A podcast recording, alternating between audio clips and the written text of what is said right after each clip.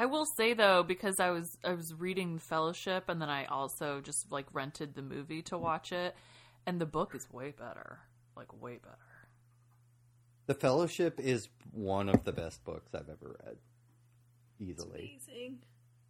Glad to find fellow fans of Tom Bombadil. But nothing. Le- but nothing happens for the whole book.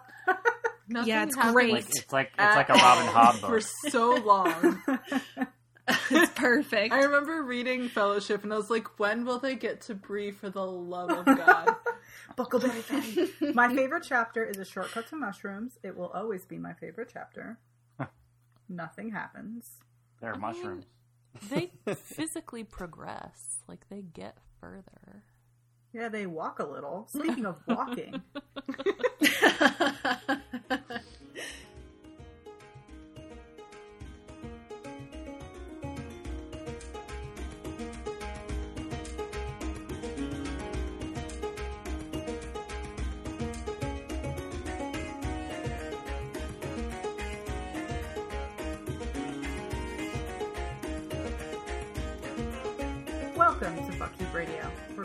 to you from inside the walls. This is episode 58, Fool's Fate, chapters 15 through 19. Who wrote 18?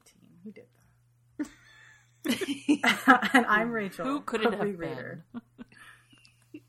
I'm Melissa, a rereader. I'm Jenny and I'm a rereader. I'm Eli, and I'm a rereader. I'm Ashley, and I'm a new reader. And I'm Joey, a first time audiobook listener.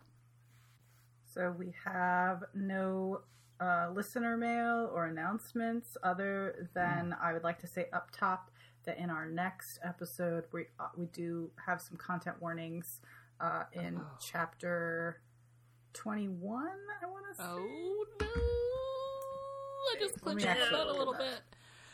You guys, I will say, the way that we ended chapters 15 through 19, the end of 19 was the cliffhanger of all cliffhangers. I'm like, what the fuck is going on? And normally I wait until Sunday night to read, hmm. but I was like, oh, feeling a little jazzy about myself, and I'm like, I'm gonna go ahead and start reading. So I read them on like fucking Tuesday after we recorded our last episode, and I've had to wait all this fucking time. And really, all I want to do is stay up all night and finish the next batch of chapters, Don't. but then I'm going to be in the same damn boat. So yeah, it looks like 20 and then 21 we've got content warnings on uh, s- a little bit of torture. Um, Uh, and just just, a like little as bit. A spoiler. and just Just And a just a- taste. Yep, just a taste of torture. And then just kind of a general warning for people who have claustrophobia. You know, this whole section is going to be C- CW. Um, and I will remind you on the at the outro as well. so read the next chapters in an open field. yeah. Under the sunlight. Is, if that is Vic would have it- appreciated the claustrophobia warning pre all of this book. He would have wanted the seasickness warning. Vic would have appreciated a lot of warnings for like anything that was happening. He needed those little like bracelets. a plan, an itinerary, a goal in mind. like, oh, we're getting on a ship. No, we're not. Better foods, more cake. um, all right, we're not going to talk about the Tumblr tags on Jenny's drawing, so let's go straight to chapter fifteen. All right, chapter 15 is civil. The intro to chapter 15 is a story about our favorite white prophet and catalyst. That's right, it's Hoquin and Wild Eye. They lived in some place I've never heard of called the Edgelands, where it sounds like it's straight out of Mad Max because there's no water and nothing grows. The white prophet Hoquin predicted that his catalyst was going to fix the famine in the area, and so he decided the way to do that is to have her look into aqueducting water in or praying to Poseidon or some shit. um, Wild Eye ain't about authority, and so she just sneaks off to go eat fruit somewhere. Um, and she goes finds a place where the fruit trees still grow. And Hoquin is a piece of shit, and she comes back and she's got like fruit juice all over her mouth. And he beats the shit out of her for not taking her job seriously because he's an asshole. Uh, and You know what happens though? The girl like keeps sneaking off to go chomp her fruit snacks all over town, and like Johnny Appleseed, she accidentally plants fruit trees everywhere, and thus brings an end to the famine. Suck it, Hoquin. so after tucking thick into bed like some kind of uh, big skill spiced burrito, Fitz finds himself wandering camp alone. He hears laughter from the fool's tent and gets jealous. so he stands outside the tent and clears his throat loudly five or six times before entering. Inside, Lord Golden is showing Swift a little jester marionette, which is really cute. And he goes, What do you want? The fool uh, says sharply, and Fitz replies sheepishly, Fellowship. And we know the fool can't say no to that. Uh, Fitz makes polite conversation about the fancy elderling tent, which leads the fool to talking about wizardwood and then dragons.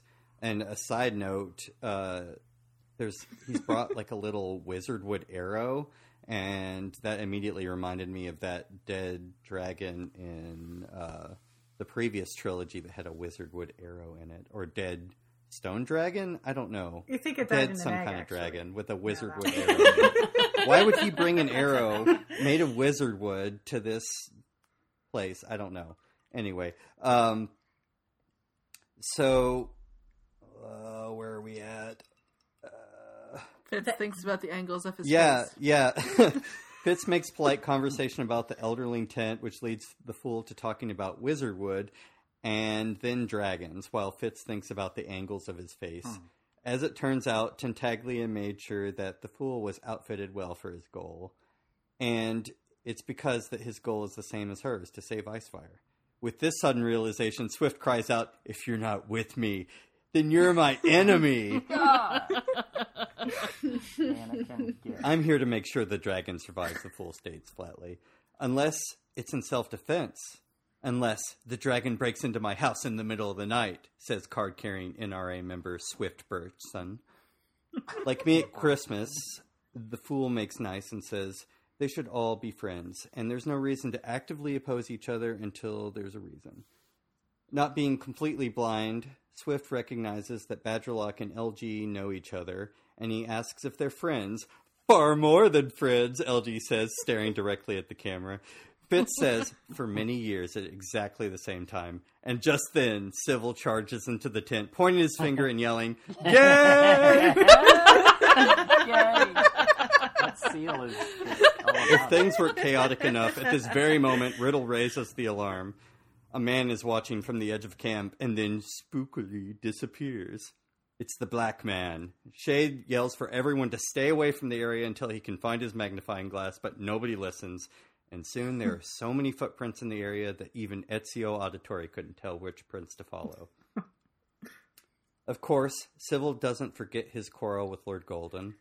As soon as the hubbub is over, uh, about the possible intruder, Civil immediately confronts our favorite white prophet. LG states matter of factly that he isn't hot for Civil or Sydel. And by the way, if I could win her heart away by simply flirting with her for an hour, then it, what you had wasn't very great. Um, but Civil isn't convinced at all. He says LG shamed Sydel such that her family has disowned her. And this bit of chaos left over from Fool's Errand ends in an epic battle of fisticuffs. In this corner, weighing in an absolutely trim 87 pounds, the fleetest of featherweights, Lord Golden. And in this opposite corner, with the sharpest of widow peaks, don't let this cat scratch ya, it's Civil War. Well, He doesn't fight, Scream Fitz, and truly the fool simply just takes the jab jab cross that Civil first doles out.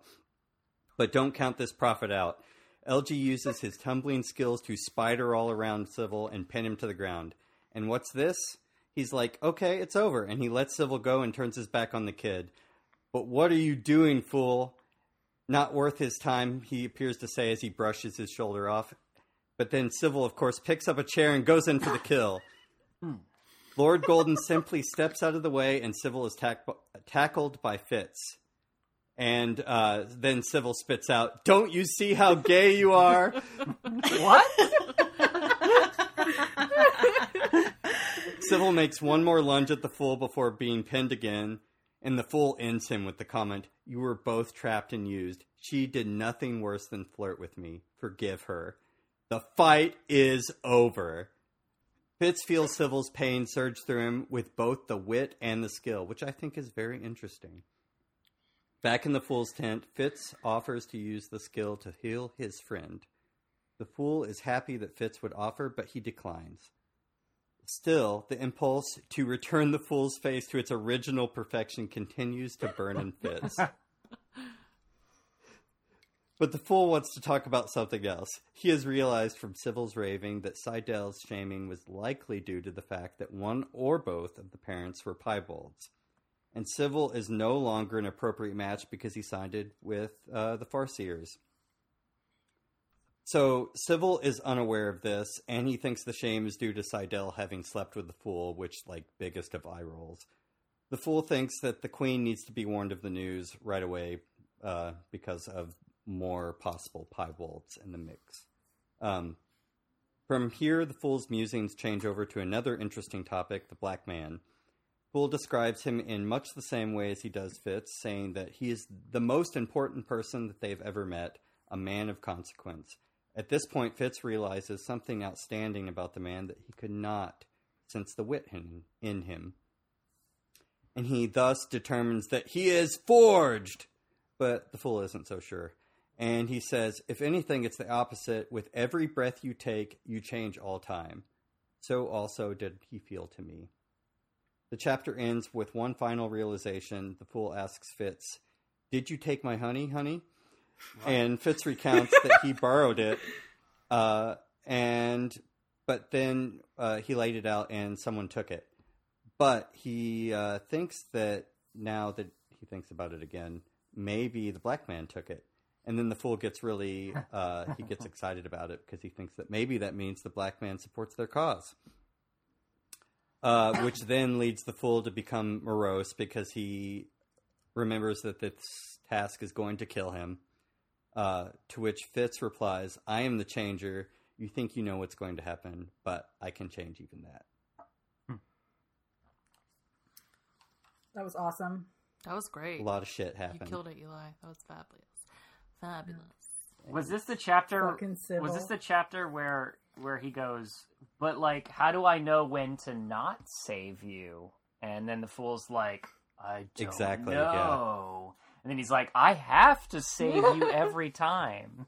Yeah, don't ask me to be not myself. I have to. Fool, you only have to think I you. switched it. Everyone knows. Yeah. what if you died by a bear and you're supposed to die in an avalanche?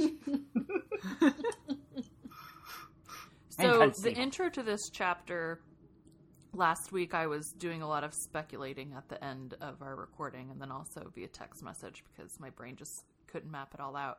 But then I read the intro to chapter 15 about Hoquin and Wild Eye and it made me think that whoever the evil I I I, call it the evil prophet in my brain like because fool is the good prophet to me and then the other prophet that he was up against is the evil one so I'm thinking that like evil prophet resides here on the iceberg, and that the Narcheska is her catalyst, but the evil prophet is using Narcheska for evil things to take out the fool because obviously evil prophet doesn't like good prophet. So that's where I'm at with all that. The tattoos still have me a little confused, but that's my speculation at this point. Ooh, interesting. What about Rawbread though? I thought Rawbread was the catalyst. I don't know. That's where the thing, that's where things get like a little bit fuzzy as to like who exactly the players are. But we haven't heard from Rawbread in a really long time. Maybe she is Rawbread. He's dead, and then and then well, and then you have the the factor of like who is the black man. So TBD. I don't know. I feel really can't wait till awkward we can talking him about the black else. man being a white man, and this is a story full of brown people. And It is a The- little. The man in black that is not a black man. Yeah. Uh, We can call him the man in black. That's also accurate. uh, what? Um, so, what is the opposite of a forged person? uh, a person who's like really, really present. Like this dude is And paying this, attention. This dude is here. I mean, really, then wouldn't a, one of the prophets be the opposite of a forged person because they can see more, like they can see almost everything versus a forged. if a forged person is empty, what if there's more than one person in, in you? Yeah. And then you're the opposite of forged. So since they're feeling all of the energy in the black man, then the black man would be the opposite of a forged person. Or he's a some kind of catalyst, since he said that he is the same as Fitz. Hmm. Interesting. It's people. Do you guys who reads Wheel of Time? Is it just me? Not I said the rabbit. Not I said just I. you. It's just me, but maybe one of our listeners does, so I'm going to say it. It's very much that that whole section of like this looking at someone and seeing all the portents reminds me a lot of Min. So maybe that's going to be the same kind of magic. Um, I like that we figured out where the honey went. It's one of those dangling threads that we were definitely wondering about. Honey. Not at all. but it's supposed to be funny. I just think of the Mariah Carey song "Honey."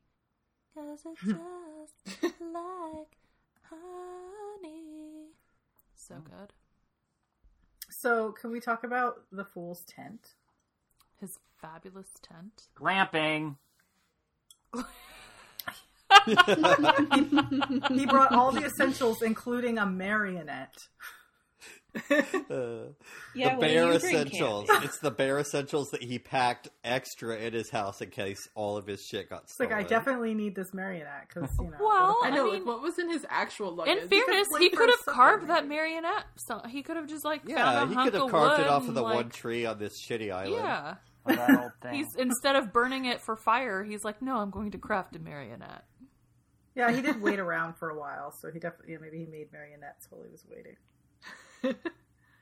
Should we talk it. about how Civil's the worst?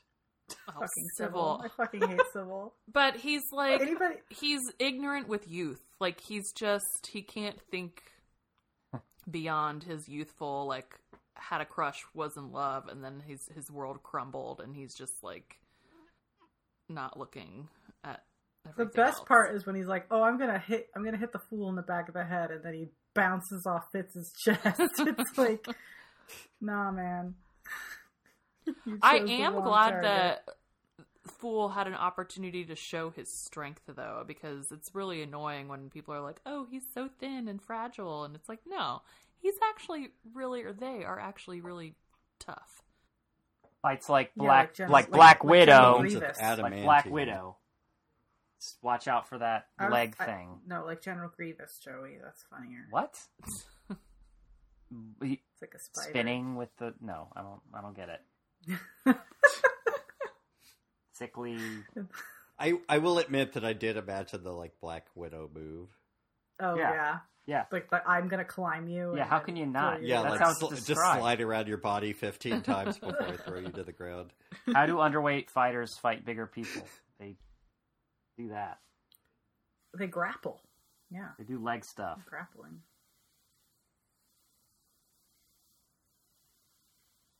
Well, I just I also think that that you know Fitz was like I think this is going to be an okay fight because the fool's actually really strong. So let's see how this goes. And Dutiful's like, yeah, let's just let them fight because I'm tired of hearing Civil oh. complain. Fair. That man is gay. Mm, Remember when Burrich beat up Galen? Yeah, this is it's, it's the same kind of feeling. At least this time we got to watch Mhm. instead of hear about it later.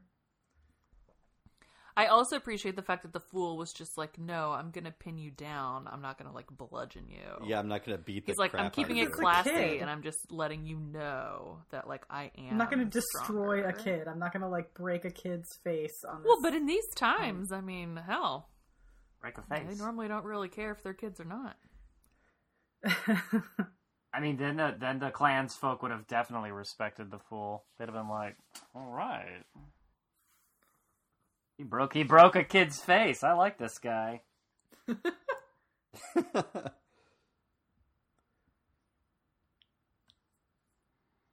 Uh, what else happened? Um. Oh, so yeah, the Edge Lands. So this is like again, like where the hell are the Edge Lands? Is that like pre end of the world, or is it just like so far south we've never heard of it? Well, you It's on you the get the uh, impression from a lot of these scrolls that the six duchies are really, really, really fucking far north. Yeah. Because uh, some of them describe uh, Jamaillia as north. What? Mm-hmm. Yeah, and then you've got like these like stories about like fleets coming from super far away just to get to Jamaillia, and they've got you know these big sailed ships that they don't even have in the Six Duchies. They've the Six Duchies has got like long ships kind of thing. Right. Yeah, they're not like they're not going out into the deep ocean. They're just kind of like scuttling around these little islands. Right. The gods' runes. That's what the Cloud Islanders. It turns out that all of all of this entire continent is just the size of, of Spain. Jamaillia is like the deep south. Well, it's like how people can walk across Middle Earth. It's fine. It's not that big. Not everybody knows that, but yeah. Um. Oh, uh, Swift having his kind of crisis of like He's so cute. Conscience. He's like, but I stand for the prince. You are my enemy. yeah. He's ten. You're, You're my enemy. That's And then Fitz is like, Bad. "Go guard the prince," and he's like, "You think I I'm gonna guard the prince well? Okay." yeah. Bless him. I'm glad that Swift has people around that you know, like that he hasn't gone like completely feral. That he has people who are willing to like take him up and turn him into something. And not let him bond How old with is Robert Civil? Or not? Sorry, not sorry. Swift is he like 10? Ten. 10. He's 10. he's that fucking young. Yeah, he's a he's a li- little big kid, yeah. Yeah. But I mean, think about when O- Fitz old was enough 10. to swing an axe, but like Barely. hardly hardly that. When Fitz Fucking was 10, 10? he was like living in a hole under the barn. He was he was like living with the dogs underneath the side of the castle where no one Right. could find him. Yeah. Gross. And grubbing for food like on the floor when King Shrewd put gave him his pin. yeah. Jesus Christ. Burrich has Played with the improved dogs his, under the his, table. like you know child care routines slightly. Yeah, I think he's definitely upgraded from the Burrich, the Burrich school of, of caretaking. Even if he is on the side of a glacier. Shall we move on to chapter 16? Sure. Sure. We're done talking about the fight. Civil got beamed. He sucks. Okay, so I have chapter 16. It's called Elf Bark. Uh, the intro reminds us of the uses of elf bark, aka Delvin bark. It's a stimulant that increases energy and wakefulness with a side effect of depression. The intro also tells us that it's pretty stable herb when cultivated correctly in terms of estimated dosage, but that using it willy nilly and improperly aged for teas is some dumbass shittery. and that little bit of wisdom comes to you from Rachel, the herbalist. So that evening, Fitz hustles to Team Dutiful's tent, sending Swift on a stupid errand to melt snow, and relays the information that he and the fool had realized about Sydel and her family's obvious involvement with the Piebalds. To do so, they will have to activate the Dutiful to Chade to Thick to Nettle to the Queen network of skill messages, but they can't trust it fully yet, so they'll have to test it first. And honestly, this is Fitz's fault for not bringing Nettle into the fold earlier. Chade spends some time telling Fitz that he might think he's doing things for good reasons, but everything he does is wrong, so he should just do what Chade tells him. Waggly face emoji. So Fitz goes back to take care of Thick, who complains of bad dreams that even Nettle couldn't fix. They collapse the Fool's designer glamping set and begin another day of trekking through wet, horrible, no good, cancel it, never want to see it again. Why do people even enjoy it? I will never understand fucking snow. The fool tells Thick about elderlings when asked where all his cool shit came from, and reveals that they are intertwined with the existence of dragons. Quote, So if you succeed in bringing back dragons, you will bring back elderlings as well, says Fitz. And the fool supposes that this is so, but concludes that it doesn't feel like an evil thing. Meanwhile, Peottre, tasked with leading dozens of absolute morons across the glacier safely, is having a du- is having to double back a lot because of chasms and gullies and isthmuses, fjords, and the like. Thick is very annoyed at having to trudge and then trudge back the way they came, only to trudge in a new direction. And I feel that, Thick agreed. I am reminded of an ill advised little hike I took with Ashley in Italy in a snowstorm up the endless steps of Cirith Ungol, but I digress. As the trudging goes on endlessly, at length Fitz starts to dwell on negative thoughts centered around Thick. Why does he have to take care of him? He used to be a warrior. This guy is dumb and small and smelly, and he hates him. And when he tries to use empty, nice words to cajole Thick into walking faster, Thick is like, I fucking know what you're thinking, you asshole, and blasts him with skill so hard Fitz feels like he was hit by a car, the very existence of which he shouldn't know, but that's what I typed. And he puts his walls up to protect himself. And what? He doesn't hate Thick? And Thick, you don't hate Fitz? Then why are we fighting? Oh shit, they, they're getting sorcelled. So they make up in a very sweet way that got me choked up. And Thick tells Fitz that he loves him. He says, quote, I always got angry at my mom when she washed my ears, but she knew I loved her. I love you too, Tom. You gave me a whistle and pink sugar cake. I'll try not to be mean to you anymore. And this marks the first time that anyone has told Fitz that they love him in like 300 pages. So Thick is also immediately declared the uh, sorry, Thick also immediately declares the culprits of the skill fuckery as quote the bad dream people. Fitz and Thick trudge their soggy butts to camp, and while they uselessly drape their shit around to freeze, Fitz reports on their findings. Peottre shows up midway offering people courage cake, and Fitz oh. smashes that into his gob faster than a Grogu appetizer. Except the brandy soaked cake is absolutely loaded with heavy duty elf bark, and one little bite instantly deprives him of his skill and sets him into a manic spiral. I feel like maybe there was kerosene in that. Too. There had to have He been. success- There's no way. Yeah, he's Lots of he coffee. successfully stops Thick and the rest of Team Duty from eating it, so he's the only one dampened. But dang, Fitz is blitzed and annoying everyone with how much he hates himself and life in general. So he goes to stay in the Fool's tent. Ah, just scrolled away from that. Okay, the Fool has a lovely little oasis and all the comforts, including a silk robe for Fitz, who definitely better get naked. Did anyone else notice that? So he spends his time dis and re-robing, gibbering all the details we may have forgotten about his supplies and why Thick is there and the explosives that Chade brought with them. Fitz is pacing and pulling at his hair and freaking out the anxiety and his inability to do anything because his skill is gone, and this is exactly what it's like to live with me in month 10 of COVID lockdown. He tries to get the fool to reach him with the skill via the old fingerprints, which scandalizes the fool, but it doesn't work. Will Fitz ever have the skill again, or did this poisoned cake cut him off forever? Scrolling. But that's when the despondency hits. He says, quote, All my life I've done everything wrong, declares Fitz, and the fool looks directly into the camera like it's the office and says, It's going to be a long night.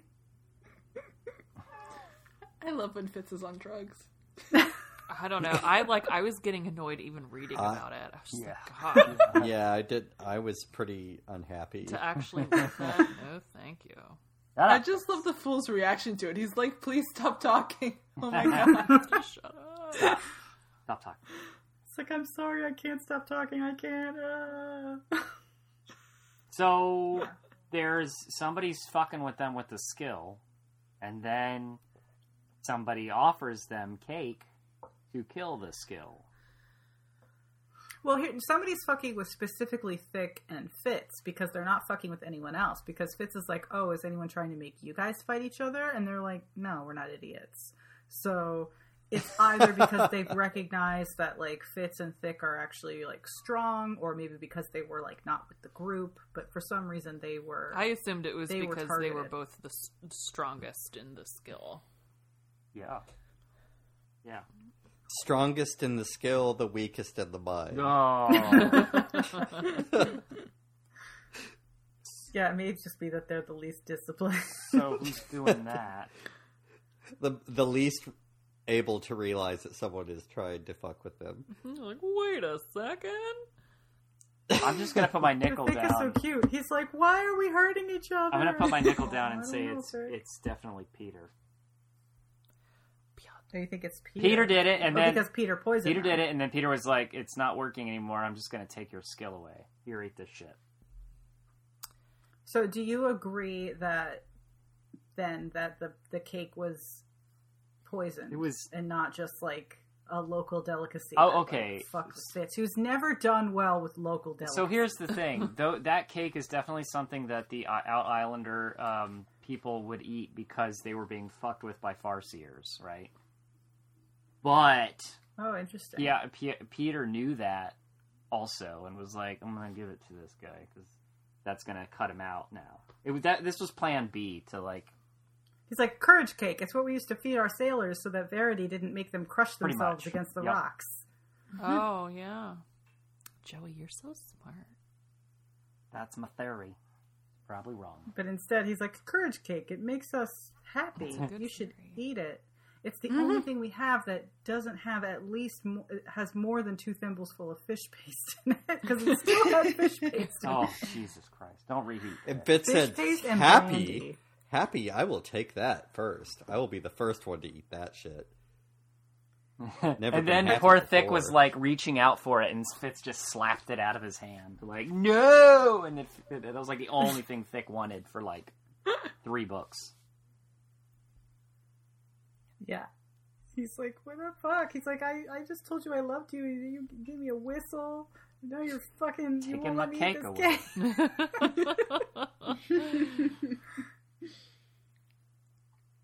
I love Yeah, how but- that whole thing went down though of him being like no and cat batting it out of his hand and Chade just being Crumbling like, it up. Oh, sorry. It's uh, you know. Oh, oh No- yes, you're right, big Tom. deal. You've never done well with this herb. Good thinking. Thick gets angry. He can't be depressed. It's like the best fucking coffee cake that you've ever fucking eaten, too. It's not. It's fish paste and grass. It's still in the glacier. The only Brandy. reason he was interested in it is because it was soaked in booze. That's the only reason. They have only ever described elf bark as being so bitter you want to throw up. but also from the intro, we've learned that Fitz has indeed been using elf bark incorrectly Yeah. the entire time. Yeah. You're supposed to only take like a certain amount of it and then dry it for a certain amount of time. And he's like, no, I just take like a whole branch and stick it in some tea and I drink Swirl it. around, chomp on it, drink it. I once I once chewed on some bark once, and that didn't go very well. Yeah. Can't teach like- me he's to like, This is a chunk of bark, and I just And- scrape it into my yeah, tea. he's like, what, did- didn't he try to eat it as bark and it like it like sh- like his entire It mouth cut was, his mouth yeah. off. Cut his it's like mouth eating up, glass. Dumbass. Yeah, it hurts. It that, like, hurts. Yeah, so you're supposed to like cultivate it, let it grow, take like a take like some of the older bits, dry them. Instead, he's like, no, no, I, I get the green stuff. Full It was potency. uh, it was Slam it into my arm. new new uh, new limbs from old trees. yes. But you So gotta think he- like if he does it so incorrectly for all these years, how strong Yeah. is this one piece of cake that it's knocked him out completely? Well, that's what I mean. I think that's why I feel like it is poisoned on purpose. Because if he's been overdosing, if he's been megadosing his whole life, and it's not even how you're supposed to take it, and these people gave him so much that it like was in his mouth and worked. yeah, like he took yeah, one that bite. stuff is fucked. And he was like, "This, there's an aftertaste. Oh no, I am cut off from the world." Sabotage. It's like the Black Panther when he has to fight. When you take the herb. I just watched that movie. Yep. I know. Um, I also like the fact that he like waits twelve minutes and then tries to go puke it up. I know. I'm like, you. It's like it's in you, dude. Like this puking it up isn't gonna do shit. And he's like, "Oh, I couldn't because I was so hungry that my belly was holding on to it." I'm like, mm, "Try harder." I like that. Like, also, it's already affecting him. yeah, I liked that very like Right. stealth move for him to be like, oh yeah, I'm just gonna go like wander outside and barf. Be cash. Like I've always wanted to go for a That- stroll in the frigid, you know, Arctic. That won't insult anyone. That you got given a cake. So yeah, so what was Peottre? What was Peottre trying to do? Was he trying to like de- deliver this cake to all the skill Yeah, users? plan B. Don't let the the skill users use their fucking overpowered magic. Because they're up to something. Clearly. The fact that Fitz went and wandered around and then like fucked around with the fool instead of being like, okay, if they're attacking the the the people who can use the skill, wonder if they're hurting anyone that is part of the wit coterie. Like he doesn't even think about them. Like, are they okay? He doesn't even check.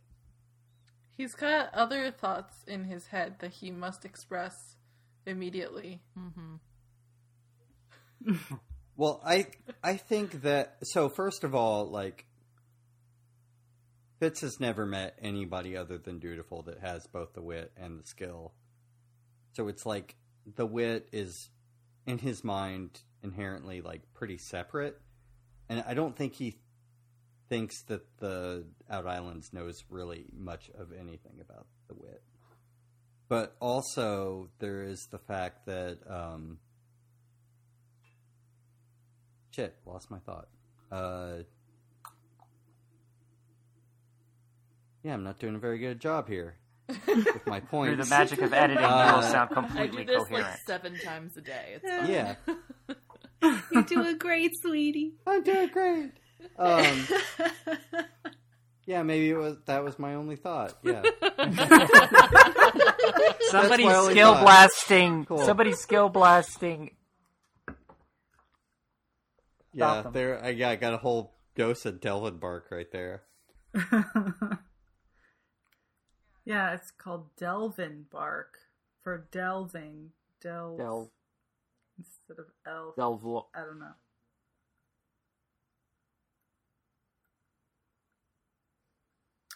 Uh, what else? Oh, uh, Thick's been having bad dreams, and I guess that's the. Uh, and he says that the people who are attacking them are the same people who are giving them bad dreams. Mm-hmm. Which So, how long has been Thick having those bad dreams, though? when did they start? I don't know. Do we know? Well, they had to have Nettle knock him out when he was on the boat. So since the start of the trip. So he's been having these dreams since. I mean, are they are they connected to being seasick?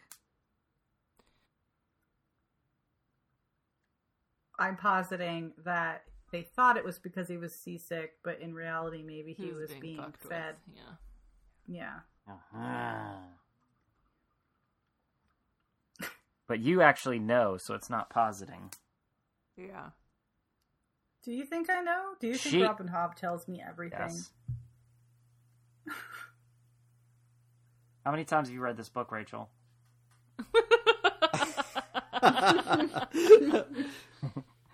Only I don't Leading the witness. Joey- You're leading the witness. So yesterday, Joey's reading. He put. He looks at me and he goes, "This book is so fucking boring." Ooh. Hey, come on. He's like, You're just "No- trying to don't- pick a fight. He's like, You're outing me. It's like nothing happens. He's like, I can, he's like, I understand if this is everybody's least favorite trilogy. he's like, this is my favorite book, so now we have to. okay, like I can understand you saying that about one and two of this trilogy that we're reading, but this book and especially this chunk of chapters, yo, did you see where we leave off at chapter Listen. nineteen? It- to my, I was talking about this trilogy as a whole. Oh well, Rachel's the miss- first trilogy was just as boring. If I mean, No, no, no, no, no. No, there's so much more that happens in the first trilogy. You think? Yes, I mean it's not all it's not all nice, but it happens. There's more that happens. Hold on to your butts, kids. Yeah, So- we have five There's a lot pages more left. Uh, I'm going to do something radical and agree with Joey and say that yeah. yes. Yeah, Eli. Uh, that first trilogy is fucking. It's like spread out and very nice throughout. This trilogy, it hits you all in like the last few. Yo, that is how It's like the last half of this the- book That's is how all of them have been so far, though. That's how But they not all two are. full books of very little happening. you didn't you didn't like Ass Quest? Uh, Royal Royal Assen? I like I Royal like all the asses. Royal Assen was great. I loved it. I think I There like was Golden so Fool, much- though. Is a. I think the thing is like Golden Fool is just a very much a setup connector book between like Fool's Errand and Fool's Fate, and so like Royal Assassin had more going on because you know Fitz like died. Well, I guess he kind of almost dies in this in Golden Fool. It's too, not so that bad. not He's died so many times before. but- You're just kind of like, yeah, yeah, yeah, all right. Yeah, now we're at the point where we don't actually It was, think he's He's it was never a bigger deal the first time, but but I think you know, like you spend the entire time in like the in Golden Fool, just like in the castle walls, and it's a lot of politics and setup, and I so I think that makes it feel like there's less going on. Yeah. Yeah, I yeah, I agree. I feel like most of the books, everything does happen at the end, but every book has kind of like a crazy, exciting ending.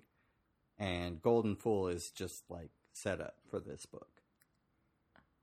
I mean, I it don't know, does have the boats, killing there's Laudwine thing, and Fitz almost dying, and then healing him, and Loud, He Laudwine was like a mini boss from book one, though. He wasn't like any. Wait, it's not, it's not as exciting. I agree. He's like, I already cut off I an arm, but I'm what back to get you again, buddy. I'm back. and then he kills a horse, which is no fun. All right, Joey. If if if you don't like mini bosses, then take us on to chapter seventeen, please. Why? What's the min? There's no mini boss. I know. Ah, okay.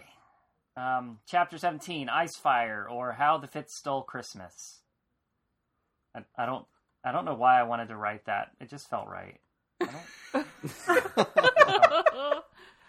I think it's Fitz is just a Grinch. Um, so there, uh, the intro is a brutal cautionary and rather Darwinian bard's tale about one out islander great mother from the past named Wee Style, and how her daughter Yay Style brought home a suitor who was a bandy of leg, which I think is bow legged. I don't know. And had seasonal asthma and therefore was bad at chores. Are you listening, Rachel? And worst of all, worst of all, this this kid was redheaded. Damn. Um, and like not and not wanting any of these nerdy errors, the great mother set out to sabotaging their relationship and therefore and then succeeded. And then Ye style, driven by fury, journeyed to Aslevjal, met with Icefire, and begged him to commit vengeance upon her shit fam. Um, which is like terrible, terrible taboo because it's your family. Um, she brought some lamb's blood, which we've learned is kind of like currency currency to out islanders, and asked Icefire to make the whole lot of her family fucking barren. So there, stuck it to him. Um, Drama. drama. Um, and for some reason, I remembered this intro that she killed, she killed her suitor. I don't know why. I think it just felt more like barbaric. but I, re- after the reread, I was like, oh, okay. Fitz awakes the morning from fever dreams, and it doesn't help that Chade tells him it's all in his mind, but everything happens. And then Fitz is like, everything happens there, you old fool. And then Dutiful expresses disgust at Fitz's drug induced sulk session, or at least that's what Fitz tells himself and everyone, and then satisfies himself with the notion that it all served as a great example to the youngs why they should never use drugs. drugs are It's, bad. they're called the Utes, okay? the Utes. the, oh, that's what we call them now. That's what the youngs call the youth. The youth. The Utes. Utes. Perhaps From because is it really? Yeah, there's a courtroom scene, and he says Utes. The And the judge is like, the what? And he's like, The- Utes. He's like, The the what? The Utes. Uh, The youth. Okay. Um, perhaps because no one else wanted to be around him, Fitz spent the next day tr- uh, traveling alongside Webb and his trash gall circling overhead. Peottre apologized to Chade that his drug muffin ruined Fitz. So Fitz Fitz festered with the thought of what terrible luck it was that he was born at all um, before going to sleep, and we're all wondering where Night Eyes is to tell him to Same. shut it. Um, Fitz slept in late, balled up a shirt, and shoved it into a pack, and looked around to discover that the camp was almost completely deserted except for Webb. Fortunately, the drugs seemed to be wearing off, but he's still paranoid that Peottre's drug muffin was somehow not an accident after all. And they're all, they're they're at the base of this giant snow-capped black stone wall peak thing, and I I am a little worried about it being made of black stone, but that's what what it said it was. How it's described, wasn't it? Yes. Yeah, sure. What? Okay. Webb guesses that Fitz's skill handicap is based on something Thick said about Fitz being there, but not not present in the skill sense. Um, so Webb's Webb's you know got that. He's he's kind of cunning, right? He knows he's already deduced. Um, Fitz concludes that at least his wit is still intact, and Webb informs him that they've arrived at the location. And after some reheated fish cube chowder, which is clearly the worst breakfast imaginable because everyone knows you should never reheat fish in any way. They, they ventured forth to catch up with the others. And while on the way, Webb compares wit bonding to marriage yet again, and I wish they would just stop doing that in these books because it's freaking creepy. Um, Webb wants Fitz to embrace his wit magic in the communal sense and to train with them, and Fitz recites his usual awful justifications for not wishing to do so, which involves something about revealing too much of himself and blah blah blah, the past, sad stuff. And then finally, using the wit, they both sense a great presence in the mountain for only a brief second. Um, it's got to be ice Icefire, without a doubt. And now, if only Fitz could, quote unquote, hook on to whatever the hell it, that is, and uh, which is what We- Webb asks him to do. And we're all just like, just go to wit school, Fitz. Come on, man. Um, we're waiting. Um, now, caught up with the party, Peottre informs them that they have arrived because of some runes that they read nearby that says, "Here is Icefire" or something. You have arrived. you have you have arrived. Here's Icefire. So says the runes. Um, they uh, and then they are all sort of just kind of futilely kind of chipping away at this giant, im- massive, impenetrable ice. Um, it's pathetic. Um, and they're this is where um, they are then informed by Peottre that this is where Dutiful must fulfill his sworn duty. Um, but where to begin? Um, they deliberate about it, and we are once again reminded that this party is not resolute in aiding Dutiful after all, which now includes Swift, who is so enchanted with Icefire's wit presence that he cannot fulfill his duty to duty. I guess you could say that Swift is properly hooked onto Icefire, um, which is, I, I guess, I don't, I don't know what hooking is, nor, nor does Fitz. Dutiful can also. I guess that's what he's doing. I, it's confusing. Dutiful can also sense his presence, and Webb warns them to not bond with Icefire because it'll blow their goddamn minds. But here's my question: He's like, you need to hook onto it, but not not too much, though, because it'll fuck you up. So it's sort of like this: damned if you do, damned if you don't. I don't know. It seems it seems fussy. The the wit seems fussy with dragons. Fitz is jealous because he can't seem to share in the sensation because which is weird because I mean I thought that the drug only affected his skill sense, not his. Maybe it's he wants to use the skill to magnify the wit with the people. I don't know. I do, I, I I can't do wit skill math anymore. I've, I've given up. Dutiful admits that he thought he thought of killing the drag. The thought of killing the dragon now makes him question whether or not he can do it at all, because now that he's also sort of getting a taste of him. Um, and then he addresses Narcheska by asking her, "What the? What is this? What the hell is this fucking task all about?" And maybe it's because of the way he worded it, but she's just like not offering anything up, like no no intel for anyone. And then Dutiful just like out of the blue re swears his pledge to her, uh, again, and and Webb explains that he too wishes to free Icefire and also feels shitty about this pledge. And if that was not enough, a representative of the Out Islanders uh, clansfolk reiterates that Dutiful must fulfill his pledge to Narcheska, but only in fair combat and not to kill off an old sickly creature. What's the honor in that? Uh, and the fool now seems to have some actual allies to his cause. Uh, and then, uh, awkwardly, after that happens, he sort of looks over to Fitz, who just kind of stands there like an asshole. And, and then finally, Fitz just sort of wishes the dragon is already dead when they find him because decisions are hard, and that would just sort of help everything. just, I think the shittiest thought that Fitz has ever had. I hope this whole dragon creature is dead. Um, Peottre makes yet another bold proclamation about what they must do and how the fulfillment of it will not damn any of the other clans, shielding Elliania with his arm, and it's kind of an awe scene because it's, you know, protection. And then finally, the unofficial Wit Coterie used their magic like a divining rod to mark important locations on the glacier where the dragon might be and where they must be getting to digging. That's it. I love the part So- where they're like, you have to challenge Icefire to a duel. An honorable combat. duel. Ritual combat. Yeah, you must march 20 paces and turn around at the same time. or does it And then they'll just spray acid on you and you're dead. I know. Is that what dragons do? Yeah. So speaking of that, Ashley, so Joey has not read the ship books, obviously. yeah. But Look.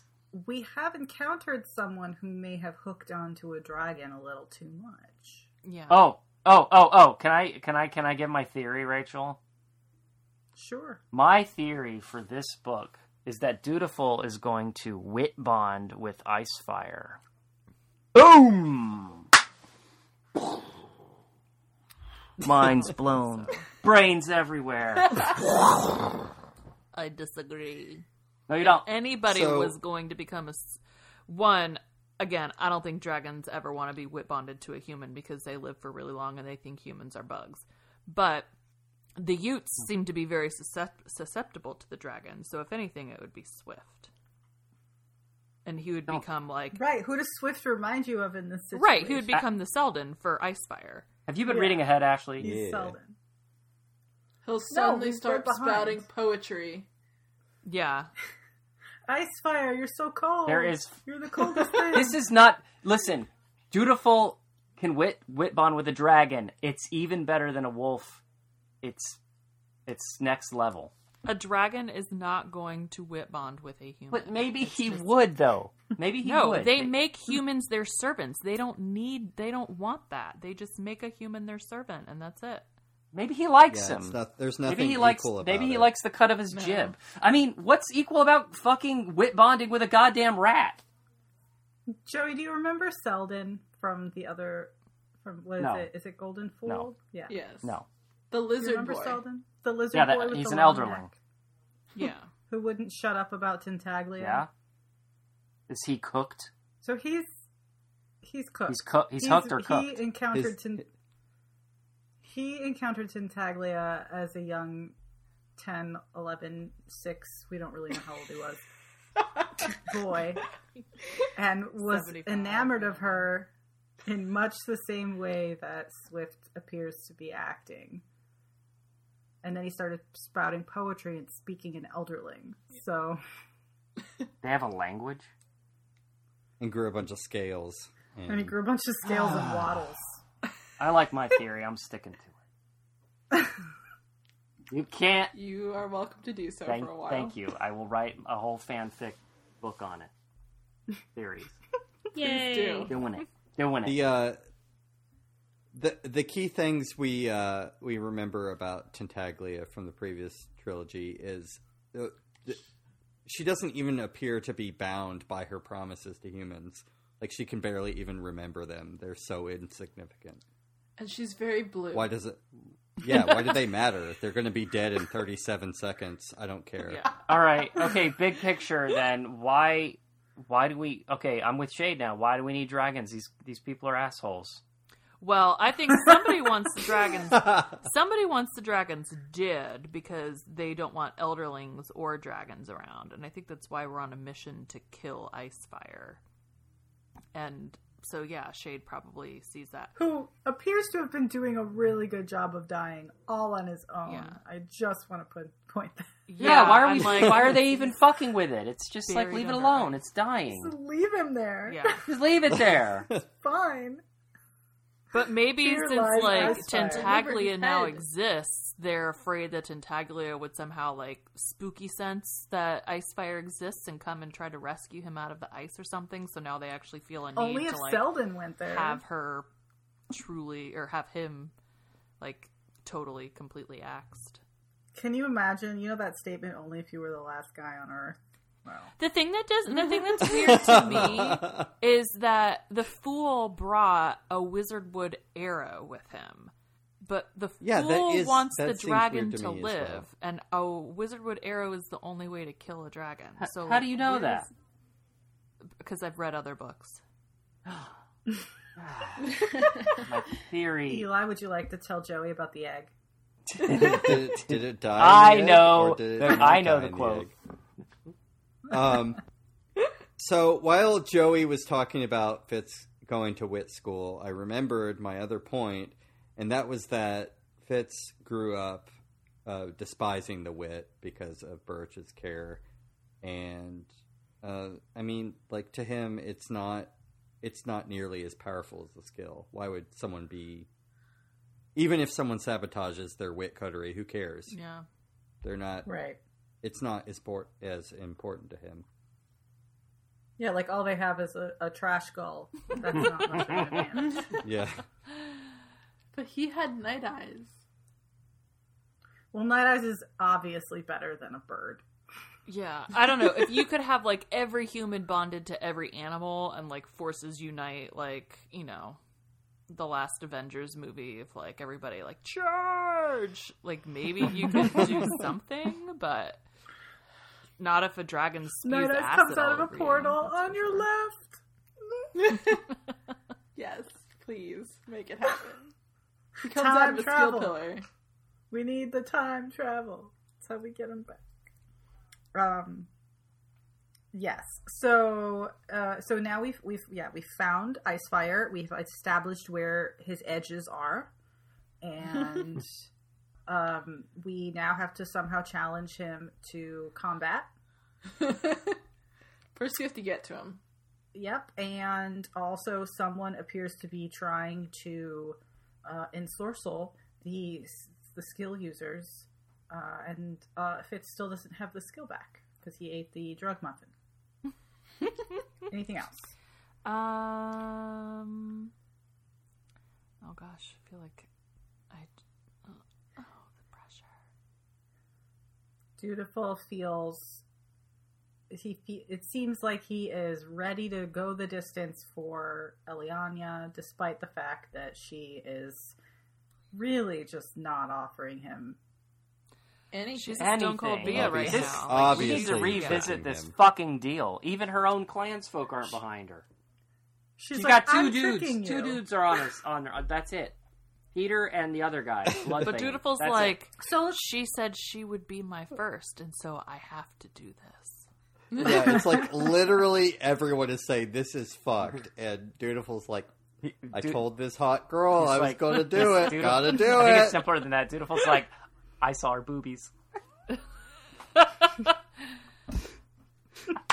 And she's Gotta just do like, it. No Saw them boobies. player. Those were good it. boobies. I told her I saw her boobies. So meanwhile, meanwhile, they were arguing about. They're like, look, you know, like he- he's like, oh, I my clan will take on all of the bad the bad luck from from doing this terrible thing, and they're like, yeah, but like, you who's going to tell Icefire Yeah, that? that's Because totally- that's like eat us all. If you got a bunch of friends to help you rob a store, and you're like, "Don't worry, I'll take the blame," like, no, everybody gets in trouble.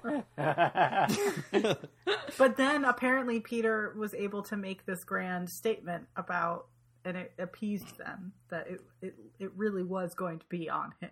I still don't know that that's possible. What Whatevs. I don't know, man. That acid breath is pretty wide. I know it doesn't really discern. Like, just hit that guy. How far does that acid breath go? Risk I is up in the that- air like, who's stupid now, it bitch? burns think- through I fucking the think like trash a doll hundred now, people you died fucking at melted once. bastard. It's Yeah, like it was- a it was pretty cloud, fucking and bad. It fucking Fly. melts you. It is not like a pleasant death. It melts all of you slowly into a drippy pool. Yeah, it's really Krayt awesome. dragon. It's like the krayt dragon from Mandalorian. It is like a krayt dragon for Mandalorian. That's like Joey. some acid Spoilers. shit. Yeah, well, I, Oh, blue. uh, Ashley, in weeks. you have had weeks. no, I'm batching it. I so like each month I buy a subscription to a service, and then I like binge on what I need to see from that service. Oh man, Ashley, I'll that just is give you my hardcore. sign. So this- I'll just give you my sign. this month I send it to you. purchased um I actually got like a television subscription from Hulu. So I've been I've watched like 14 seasons of Below Deck in 3 weeks, you guys. It's bad. Below um, deck. I needed that Bravo fix in my soul. But yeah, so then I, I think next up I'm going to do some HBO and then, you know, bounce around. All right, Jenny, take us away. So, This chapter brought to you by 18. vegetarians. oh, nice. and lettuce. on ice. Ice. Um, Ice Iceberg. yes. Um, so yes, chapter 18 is called Ice. It's another very imaginative title. Um, so the intro is an unsigned letter to Kettricken about some old blood versus piebald stuff. There may or may not have been a massacre. I don't think this person wants us to know, but I'm pretty sure they just went out and murdered a bunch of piebalds. It's fine. It's just the latest cleanse fad. Uh, so after they figured out how to dig in the where to dig in the last chapter, they dig a big hole in the ice. It's very exciting. Everyone helps. Um, they're still a little bit divided back at camp though, but the Hetgurd is friendly to the Wit Coterie and the Fool now. There's some singing about Dragon's Breath, which sounds gross. Thick is also doing some humming, but not not to the same tune as everyone else. Surprise, surprise. People are concerned. Chade thinks that the dragon is affecting him, and given what we know, probably. Um, Dutiful plans to skill to Nettle that night and scolds Fitz again for not telling anyone the truth about anything ever again. Um, Chade is thinking more about controlling Hetgurd and Fitz, and he sort of suggests that Fitz take the offering to the black man to appease them, but Fitz shoots him down. And then he also asks if Fitz is going to see the fool tonight, and will you sleep there again? And I'm just very amused. Um, but Chade is more concerned about his loyalties than whether or not anyone thinks anything odd about his preference in bedmates. And Chade definitely wants to exploit their closeness and get Fitz to convince the fool all of this saving the dragon bus- business is a bad idea, but Fitz actually stands his ground for once. And when Chade questions his vow to the Farseers, Dutiful kindly points out that Fitz is also a Farseer, so he should just be true to himself. And they yet again try and puzzle out Elliania's motives for all of this, but everyone's too tired and same. Just wait a few more chapters, you'll get there in the end. uh, so then we get to the best part, where Fu- where Fitz heads off to the Fool's awesome tent, and he gives back the borrowed Elderling robe, and the Fool replies with, "But I thought you looked so fetching in it." And Fitz isn't in the mood for jokes, and he isn't in the mood for talk of being a catalyst either. Instead, he wants to hear about the Fool's tale of how he got to Aslevjal after they left him behind, because Fitz is still a lovable moron who doesn't understand his dreams. Uh, so the fool says again that he flew, and Fitz is like, "I still don't believe you." um, so, but before the flying, Lord Golden was stripped of all his possessions and glamour, except for the bare essentials for civilized adventuring. And I would just like to say that I only want to go camping with the fool. Um, anyway, he fled his creditors and headed and headed to the Witness Stones. With, and then with his skill fingers, he was able to get through the pillar to one of the abandoned cities. And Fitz stops his story aghast that he would dare attempt such a dangerous thing. And the fool is like, "Don't look at me like that. You know I survived." Which, duh, Fitz, pay attention. Um, eventually, he made his way back to the plaza and then to the stone garden where he found Girl on a Dragon, and he had skill on his fingers, and blood was easy, and somehow because Fitz, who has the wit, was still in the dragon as well, he was able to wake her, and I don't know that that would work, but sure, why not? Um, It sounded sketchy. At best It felt me, a little whatever. cheesy. It was like, okay. uh, Fitz is like, but I thought you needed all these things. He's like, it's fine, it's fine, we worked it out. Um, so they briefly discuss all of the emotions that Fitz put into the dragon that he would not let himself feel, and the fool says, "You cut out a part of yourself and went on less than you'd been," and sad. Um, Fitz kind of tries to argue this, but the fool's like, "No, you would see it if you actually had these emotions." So at some point during his tale, Fitz fell asleep, and when he wakes up, we get this lovely little scene that I drew. So it says, I was huddled beneath one of his blankets, fallen over sideways on his bed. He slept curled like a kitten, his brow nearly touching mine on the other end of his pallet. His breathing was deep and even, and one long hand was palm up on the blankets between us, as if an offering or beseeching something of me. Sleepily, I reached over and set my hand in his. He did not seem to wake. Strangely, I felt at peace. I closed my eyes and sank down into a deep and dreamless slumber. Strange. And this is part Oh, you wrote that. Strange. I was saying, Strange. my my Tumblr tags on this drawing were like, strangely, oh Fitz. like he's your soulmate. What are you thinking? Gay. Gay. It's gay. Where's Civil? Where's where's the gay police? But more importantly, like so Jenny just said that like it's his soulmate. I don't I a hundred percent believe in soulmates. I do not believe that you have to have sex with your soulmates. I don't believe that you have to have No. that kind of sexual relationship. So it's like But if you can, I mean I guess that could be good, but They don't have sex. They just have skill mergings. It's, it's more intimate. it's like the skill cone heads tris- where they just put rings on their head and hold their hands up to each other. Yes. What the fuck? Let's be honest, Fitz doesn't even like sex. Wait, wait, Alyssa, have you seen that scene? No. ah! You've never seen Conehead? Oh, got homework. The cone heads, no. so being like a riff off of an SNL skit, you'd be like, "Oh, that's not going to be great." It's a it's a funny fucking movie. You should watch. Yeah, they're pretty good. But if I had to predict, I would think that not, not really, not gonna like them. Are there ships in it? There's space and aliens, Spaceships. yeah. Let's see. Ah, man. There's there's coneheads. Do you think that aliens and Galaxy Quest are funny? Yes. Okay. Okay, Okay. then you might like Coneheads. You might yeah, it's it's kind of like. Do you like um? Do you like mini golf? I love mini golf. Oh yeah. How did you know? Then we're in. My deepest, darkest secret. You guys gotta. You found it. You've gotta. You've gotta. You've gotta watch. You gotta synchronize this movie. How do you Watch feel it. about the song "Tainted Love"? Three, two, one. Because that's also important. Tainted. Joey's cover will be stuck in my head for weeks. I haven't watched that movie in a while either. Go for They dig up Icefire, and it's just a cone head. Can we have this movie night? Yeah, like we let's- did the Thanksgiving movie. We could do a movie night. Continue Yeah, I having haven't movie watched it in nights. forever. Watch Coneheads. get get some coneheads. anyway, so we're reading this book. So soulmate. We're reading this fucking book. So we get the so yes, we get confirmation that the the fool did indeed fly to Aslevjal on Girl on a Dragon. with It was a nice questionable, like suspect means of getting her active, but okay. but also like a He nice just really reminder wanted that it. Girl on a Dragon is still around and has some stuff in there. I like that they all go back to their garden when their missions are done. Like they, they always go back to home base. they don't just like stop where they are. yeah, they they return to their like Yeah. place, so you always know where to find them. I would like to interrupt this section to say that someone just bought a snip snip sticker. Yeah, snoop snoop. I wish them well. I need a Gangsta. snip, snip sticker. Mm-mm. Snip snip. Anyway, Yeah.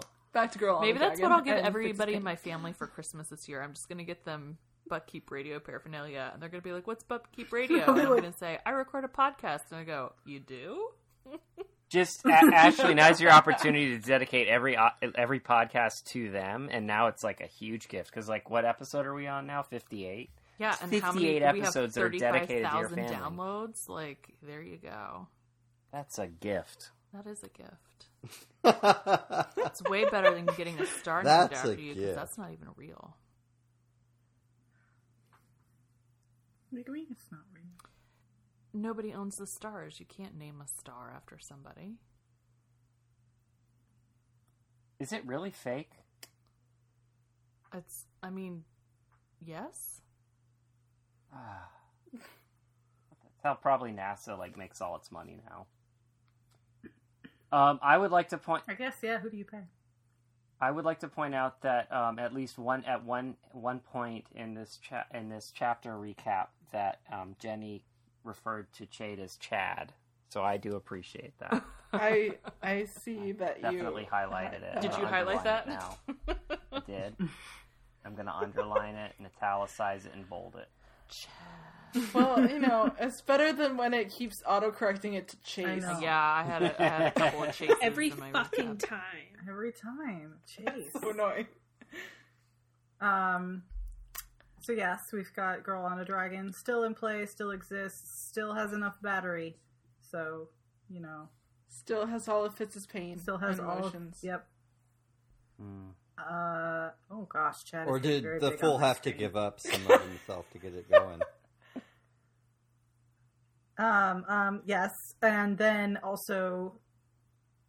Something else important happened in this chapter, but I can't see it because Chad is taking up my entire screen. Is it getting bigger? I only st- I stopped. Something else is happening.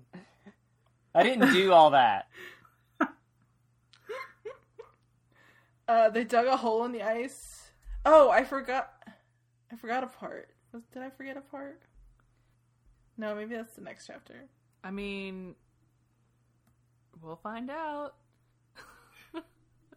Oh, the um. No, it's definitely the next the chapter. piebald thing. So I like that we are getting basically we're getting kind of the resolution to the piebald problem via The Fucking intro. bloody ass Intros. murders that nobody has held accountable for. it's like let's you know what let's not worry about them because they all murdered each other they cleaned house there are no more piebalds let's move on to the next mission. Oh my god. Wow, this is like this is like the this is like the narrative ease chapter where it's like I wanted that to happen and so it was. and so it happened Piebald's and we don't feel bad I mean, because they I s- ruined Sydel's life and she was a Piebald's good girl dead, for gone. some reason It's still. I know we talked about this like back in the spoiler section in the first book where we were like, why, why did she do all of this stuff with the piebalds and that whole plot when that like is not really important Mhm. to the like story? And it you kind of get that here that it's like, oh well, all this stuff just happened while you guys were on a glacier. Well, it's Yeah. like I had this idea where I was going to make these bad wit people, and then halfway through, I was like, you know what would be really way cooler? What I'm about to write. So she had to like, Well, it's like you have at the end of Golden Fool, you're like, here's this whole like, you know, wit like meeting thing, and then uh, all you get out of it is Web, basically. Which cool. I like Web for the most part, but it's You get Swift. I don't know. It's just like a weird like side thing. You get Tom I don't know. I like I like it when the story spills over into other things that don't necessarily matter. Oh, for sure, because it makes the universe bigger and stuff. But it is a little, Yeah. like, oh, okay, the piebalds, whatever. but I do, I. I do like that that you know somebody is going to teach Fitz how to hook. That's very important information. Is that a what? What? So if How that? going to how is that different from when he like looks at other people with the wit and is like, "Oh, that's a presence." With I the think wit, he employs and I see it." empathy at the same time. Oh, yeah, Fitz would have a hard like- time with that. I think it's just like doing it more. Like it's just honing in on one. Like, well, you know how like with the skill you can like reach one person rather than just like floating around and like hearing. when he shoots his arrows, voices. it auto aims a little bit. auto aims. Yeah, exactly. Yeah, but like, but that's. You can is- I track thought the whole point of wit bonding is that like, or I thought that I thought the whole point of the wit is that you bond with something. I didn't think it was like. I feel like I feel like we're using skill magic. I feel like we're trying to use the well, wit. I mean, the wit also I think we're gives you like a wit. connection to the natural world, and humans are part of the natural world, and so you can use it for other things than just bonding with an animal. I think also because Fitz doesn't have access to the to the skill right now, the holes in his wit magic are a lot more apparent because he's always used them, you know, together, and I think he's Yeah. bridged a lot of those gaps with the skill. And he's Right, because he would like single a person out with the skill, and then he would use his wit to like, you know, discover things about them. Right. And now he can't do that. Right, and like, and Web is like, oh well, actually, you can do all those things with just the wit. You don't need the skill. And Fitz is like, what? How do I do that? It's like, well, you have to care. and it's like, well, I, I don't know if I can do that. One. Fitz just Fitz just has ADHD. He just can't focus. He can focus when it's the fool. I was gonna say I think it's more of like a for rare kind of thing, but He's a narcissist. He's a narcissist with ADHD. Well, that's his like thing. Is he got like super super high, and then was just like, I hate myself. Everything about my mm-hmm. life is bullshit. And everyone's like, we're not here to like do therapy for. We don't need to We're trying- litigate book one through three. Fuck off. and they like, left we're trying to figure out. We have other problems, sir. Please take yourself somewhere else. That's got to be embarrassing. He's like an adult, and he's like, "I should have died." He's like, every, he's like Prince Dutiful. I am the biggest asshole in the world. Look at me in the eyes and tell me how much you hate me. It's like it's I dutiful. can't. I wish I was dead. it's just like At least he didn't spill out the secret of his Role like model. true parentage. I mean, not to discount that you know Fitz has gone through pain and like he obviously has a lot of shit that he's not dealing with, and and especially the loss of Nighteyes has like unequipped him with many of his coping mechanisms. But like, yeah, embarrassing for him. And the rest of it, he's stuck in a stone dragon. Right, and it's just it's just he. It's very apparent that he is not a grown up. like, It's like the it's like the it's like the worst. It's like it's like Darth Vader, but it's like the the opposite. It's like it's like dutiful. instead of putting armor on, I I, I want to kill myself, and I'm your father. No, I mean, I don't think I don't think he was like revealing secrets. I think he was just he was being a sad drunk. That's all. It was it was embarrassing for him because his whole his whole persona is like tough guy with the like with the death looks, you know, and like actually he's a big crybaby. I'm a badass. If only he'd just started drunkenly spouting off poetry about the fool's, like, you know, So looks golden, and the everything most the way he does in his head. Highest cheekbones, longest beard, most beautiful hair, flaxen just eyes. his internal monologue just comes out, and he's just like, "Look at the fool." He's like, he's like, I've got bombs in my bag, but I'm really glad that Thick has my bag because Thick needs my bag because Thick's gonna need my bag because there's bombs in my bag. Did I tell you how pretty you are? Oh, your hair's so long and pretty and beautiful. And what kind of moisturizer do you use? Oh, God. Turn him Yeah, off. he's like a, it's like coke. He's like he's all coked up. Turn him off. And then the fool is like, "Please set some boundaries on your love for me."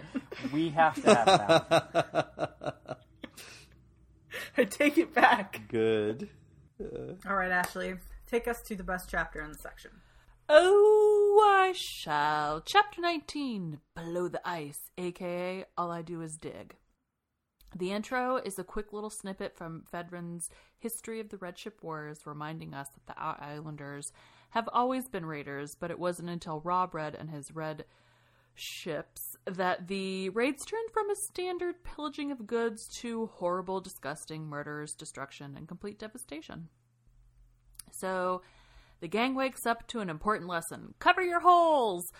They waste a ton of time and effort getting snow out of yesterday's progress, but eventually they get to continue the wonderful world of picking away at ice. And for reference, this would be truly my hell. Cold and wet all day long, wet clothes that never really dry out, and then you have to put them back on, and it's just over and over and over.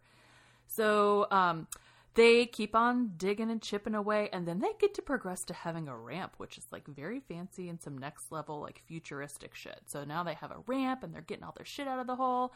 And over time, you know, it started as just like the Buckkeep people doing the work, but everyone is either feeling a little guilty about staring at these men work so hard, or maybe they're just excited about the prospect of freeing a dragon, and so it becomes a group effort, and everyone is in it to win it. We got Nanny, we got the Witties, we got the Hetgurd, and everyone with the exception of Chade, who pulls the old man card, but doesn't even really like say it out loud. He's just like, "No, I'm not doing it." And he's he's supervising, um, which I'm like, "What the fuck do you have to supervise digging a hole?" But okay. Um, so personally, at this point, I like to think that it's like going really good, and they have like it's like they're in the club, and it's like a really cool ice club, and they're all having really fun. And then I just got this song stuck in my head, and it's all I do is dig, dig, dig, no matter what. Got dragon on my mind, I can never get enough. And every time I step up in the ice pit, everybody's picks go up. And they stay there, and they say yeah, and they say that up, down, up, down, up, down. So that's like their little like whistle while they work song that they're picking away at, and I feel like it's probably super effective, and they're having an awesome time. So on day five of the dig, Chade sends Riddle and Hest to go back to the beach to get more supplies, and that's kind of the last we hear of those guys. Bye. And while all this is going on, everyone is kind of on off feeling the dragon's vibes through the ice, and Thick has gone like full Rain Man at this point. He's hella silent, but he seems to be concentrating very hard at something. And Fitz can't quite put his finger on it, but that's probably because he's still a skillless bastard. And so, also, Doodles manages to get Nettle's attention after a couple of attempts. And attempts, couple attempts. She tries to check on Thick, but he's writing his master opus and he can't be bothered. And so she also refuses to take any messages to Ketty until she has like a natural private moment with her because apparently she doesn't want to sound like a clown in front of all the ladies of the court. And it's because she's had a little bit of a rough go and doesn't wish to embarrass herself further. So she's like, "Look, I'll give you, I'll give Ketty the crazy dream messages when I feel like it's a good time." So doesn't exactly work out the way they wanted it to. Um, but there's more days of digging that happen, and then Riddle and Hest don't return, and the Fool's uh, sensing the black man, and things are just kind of seeming a little bit bleak. And on the bright side, Fitz has actually been um, having his instructions with Web, and so like, yay at being proactive a hundred years too late. And he's learning how to be more perceptive to other animals' needs, which is really like a new thing for him. He's never really done that before, which okay, let's see how it goes.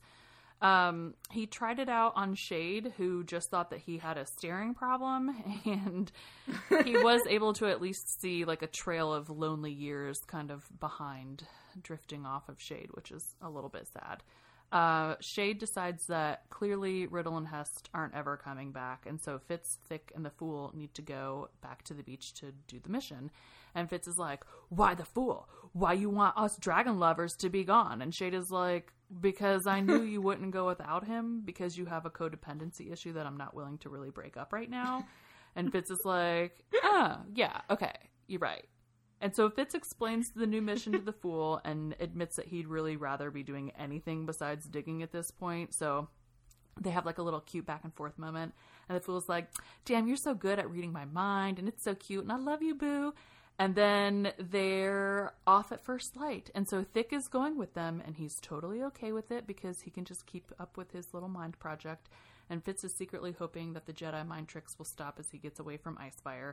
And so off they go, and they're trolling down the gra- glacier, and Fitz is pulling the sled, and the Fool's doing the ice poking, and there's no sign of anyone as they go, but Risk the trash bird is up flying overhead to keep an eye on them. and as they set up camp for the first night, Fitz asks Thick to relay a good night to Doodles and Chade, and Thick is like, "Do it yourself, you loser." Oh wait, you can't. And it's like the shade that Thick throws out is fucking awesome, and I love it. Um, but then let's see. Fitz, using his newly honed wit perception, I can only imagine, notices that Thick isn't coughing anymore. And Thick is like, oh yeah, he told me, mend yourself, don't be annoying. And so I did it. And then it's just a bunch of those big, googly, staring eye emojis on Fitz's face because he's like, who is he? And Thick says, his name is a story too long to tell. I'm sleepy. Stop talking to me. That's like exact quote from the book. Again, I love it. uh, in the night, Fitz thinks that he hears someone patting around outside, and then he leaves the tent. And I'm like, motherfucker ain't never seen a horror movie because you don't leave the tent in the middle of the night. You get murdered. He didn't though. Lucky him. He didn't get axed. And um, in the morning, he's able to see that there were some footprints around the tent and then a, a, spot where somebody was sleeping close by, which is like even creepier that they needed to sleep close to them. So they start on their merry way again, and Thick is telling Fitz that Nettle was worried about him because he was gone, and she's so happy that he's not dead, and she has a new girlfriend. Which I'm like, in real life or in skill world? Because it would be pretty upsetting if she has a new friend in skill world, and Fitz doesn't seem to be concerned at all. So, all right, more on that later, I imagine. Um, they're interrupted by the fool's poking stick sinking deep into a thin crust, and they discover that they can't continue forward along the markers because there's a hidden crevasse and it's blocking their way, and they suspect sabotage and that the path markers had been deliberately moved to trick them into falling. And they decide that they're just gonna move back to the sled very slowly backwards. And as they turn to go, BAM! They both plunge into the crust and they're yelling at each other, like, oh my god, oh my god, we're dying! And then they kind of look at each other and they're like, oh, just kidding, we're not dying, we're only up to our knees in snow. And then it's like, thank goodness. And then Fitz is like, did you think we were gonna die? Yeah, me too. Did you pee yourself a little? Yeah, me too. But we're fine. It's cool. Give me your hands. Let's go back to the sled. And then blammo! They all both fall through the ice and then they're sliding down and they're suffocating in the ice. And it's kind of like this slow ride down into the crevasse. And it's, you know, it's happening. And then they finally land at the bottom and people are missing shoes and they don't have weapons, but they still manage to clutch onto each other because they love each other and um, the fool ends up having his backpack still, and he has this really cool glowy light that they use to try to figure out the space that they're in, so they'll know if they're going to die quickly or if they're going to die slowly. And they meander around, and eventually they see this glowing blue ice light, and they're like, "Yes, let's follow the light." And so they follow it on and on, and they're not knowing where it's going to take them.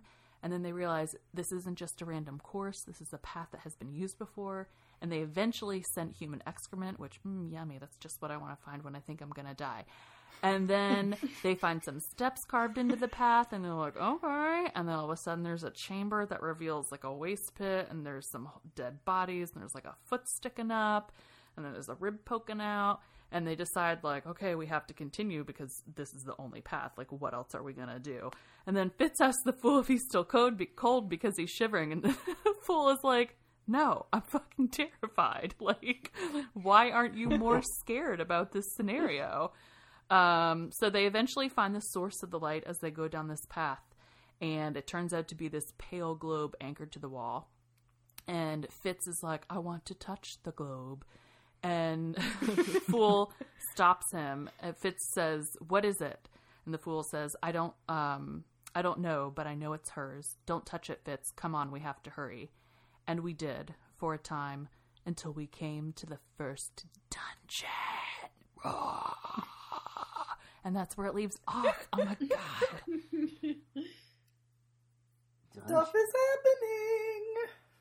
It's happening. It's happening. Poor Thick is on a on a sled by himself. Oh my gosh. So yeah, I had this in here, but I was going fast and I didn't say it. But like just the like the movie scene of like camera on thick as and like your Fitz and the Fool and you're dropping down and you just see Fit or the thick like shoving his face with snackies and then they just like slowly or quickly going down and he's like, What? Poor bastard.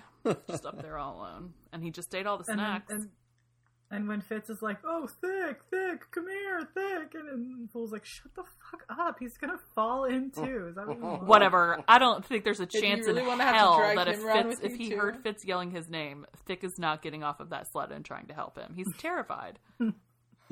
Avalanche.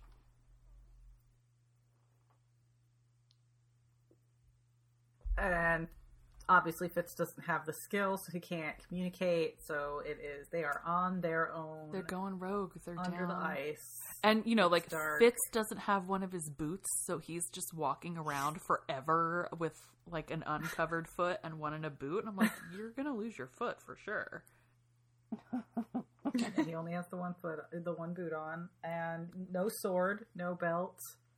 Um, And he gives the But the fool somehow still has his magic backpack. and his hat. Well, but if you remember, the, he only had like one one strap was on, so you know it was like a little. It was like almost threatened. It's true. his jaunty hat. He has maintained his jaunty hat. And then very cutely, Fitz gives the fool his cape to keep him warm. This is wearing almost no clothes Yeah. at this point. Yeah, Fi- Fitz doesn't feel the cold, and the Fitz and the fool is really really cold. And then like meanwhile, the person that like circled their camp and slept in the snow outside their tent obviously doesn't feel the cold. I mean, we don't know what hoodoo, voodoo, magical clothing he has on. That's true. He could have one of those fancy new USB chargeable electric jackets that keep you warm.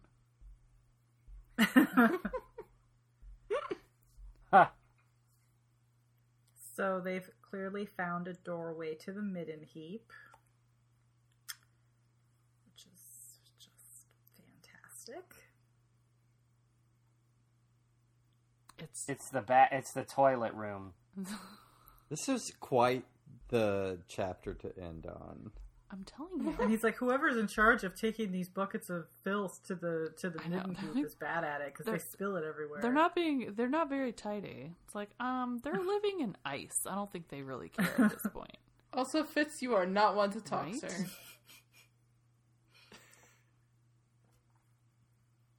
It's just a clone of Fitz. That's who lives there.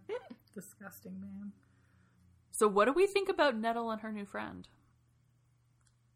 I yeah, think I it is noticed that. suspect. It is just kind of like a one-liner where it's like, oh, she's happier now because she has a friend. Yeah, and I don't think it's it's either the only friend. So it's either somebody doing bad shit and they're like befriending her in her skill dreams, or maybe Mm-hmm. she's befriended Rosemary. I'm sure Fitz will will approve. Those are my guesses. Like, Rosemary. yeah.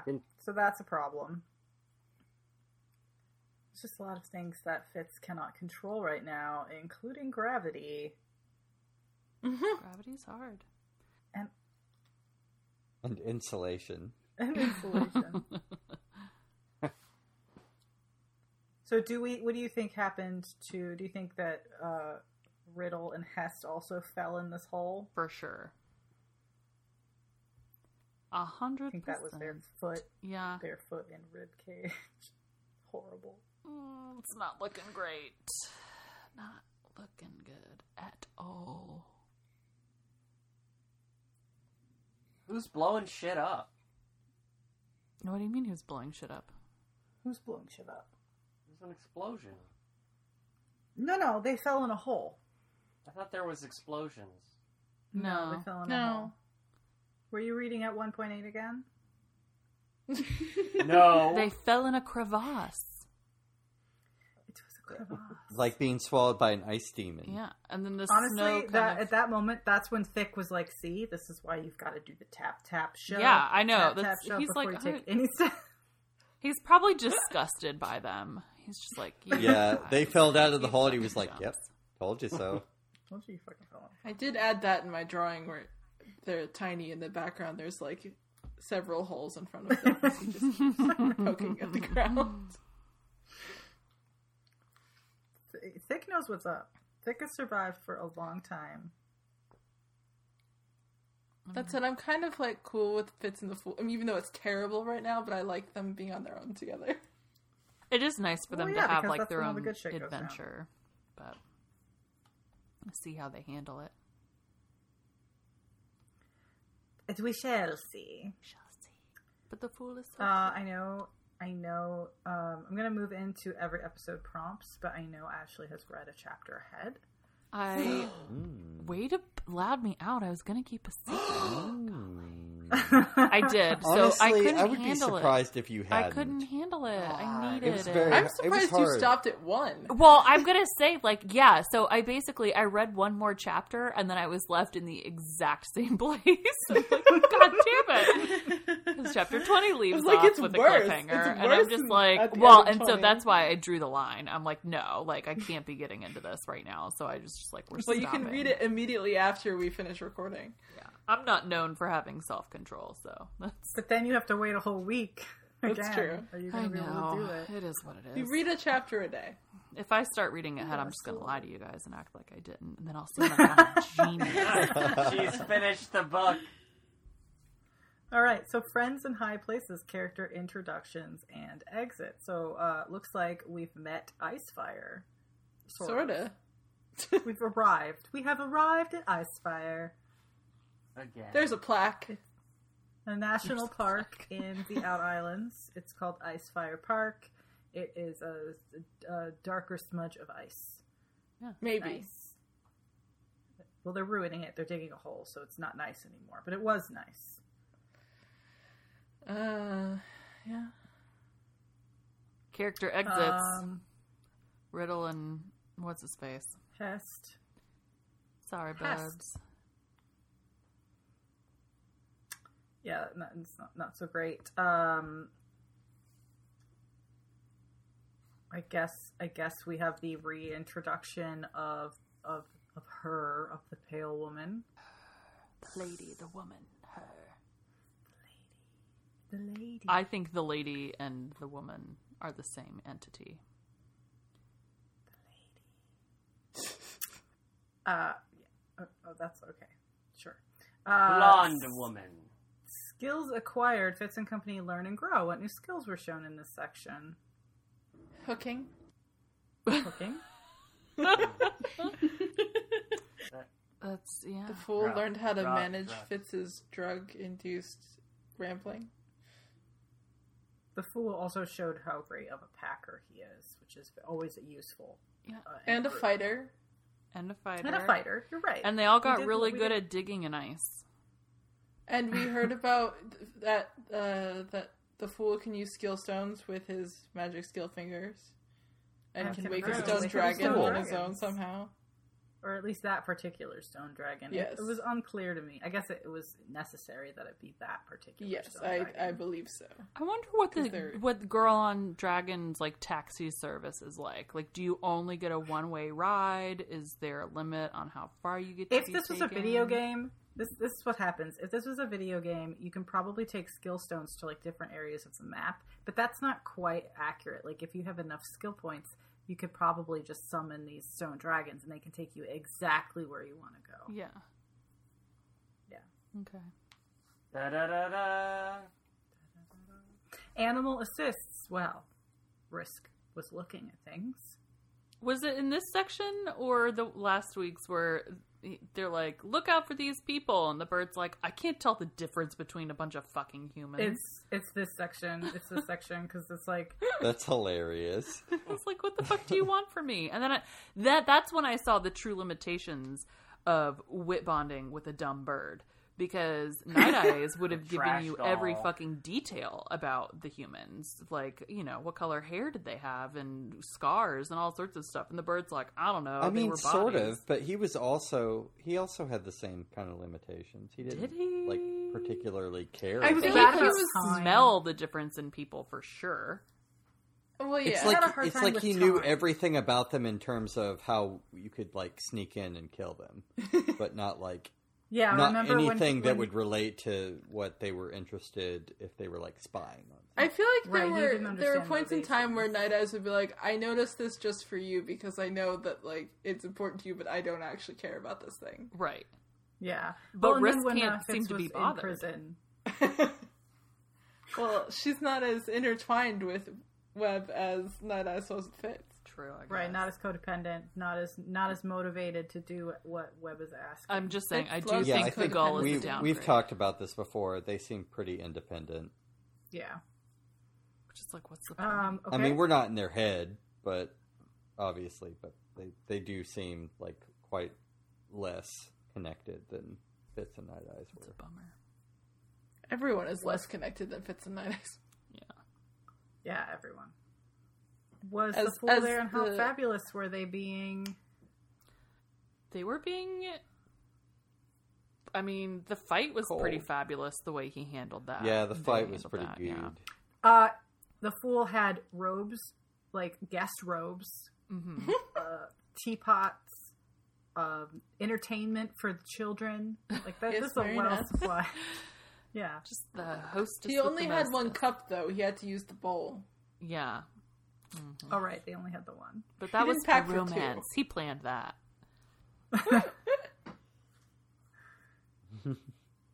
Uh, Fitz Misery, the bastard, has a moment. Heroics tantrums, extremely bad decision. Oh boy, did he! Wow.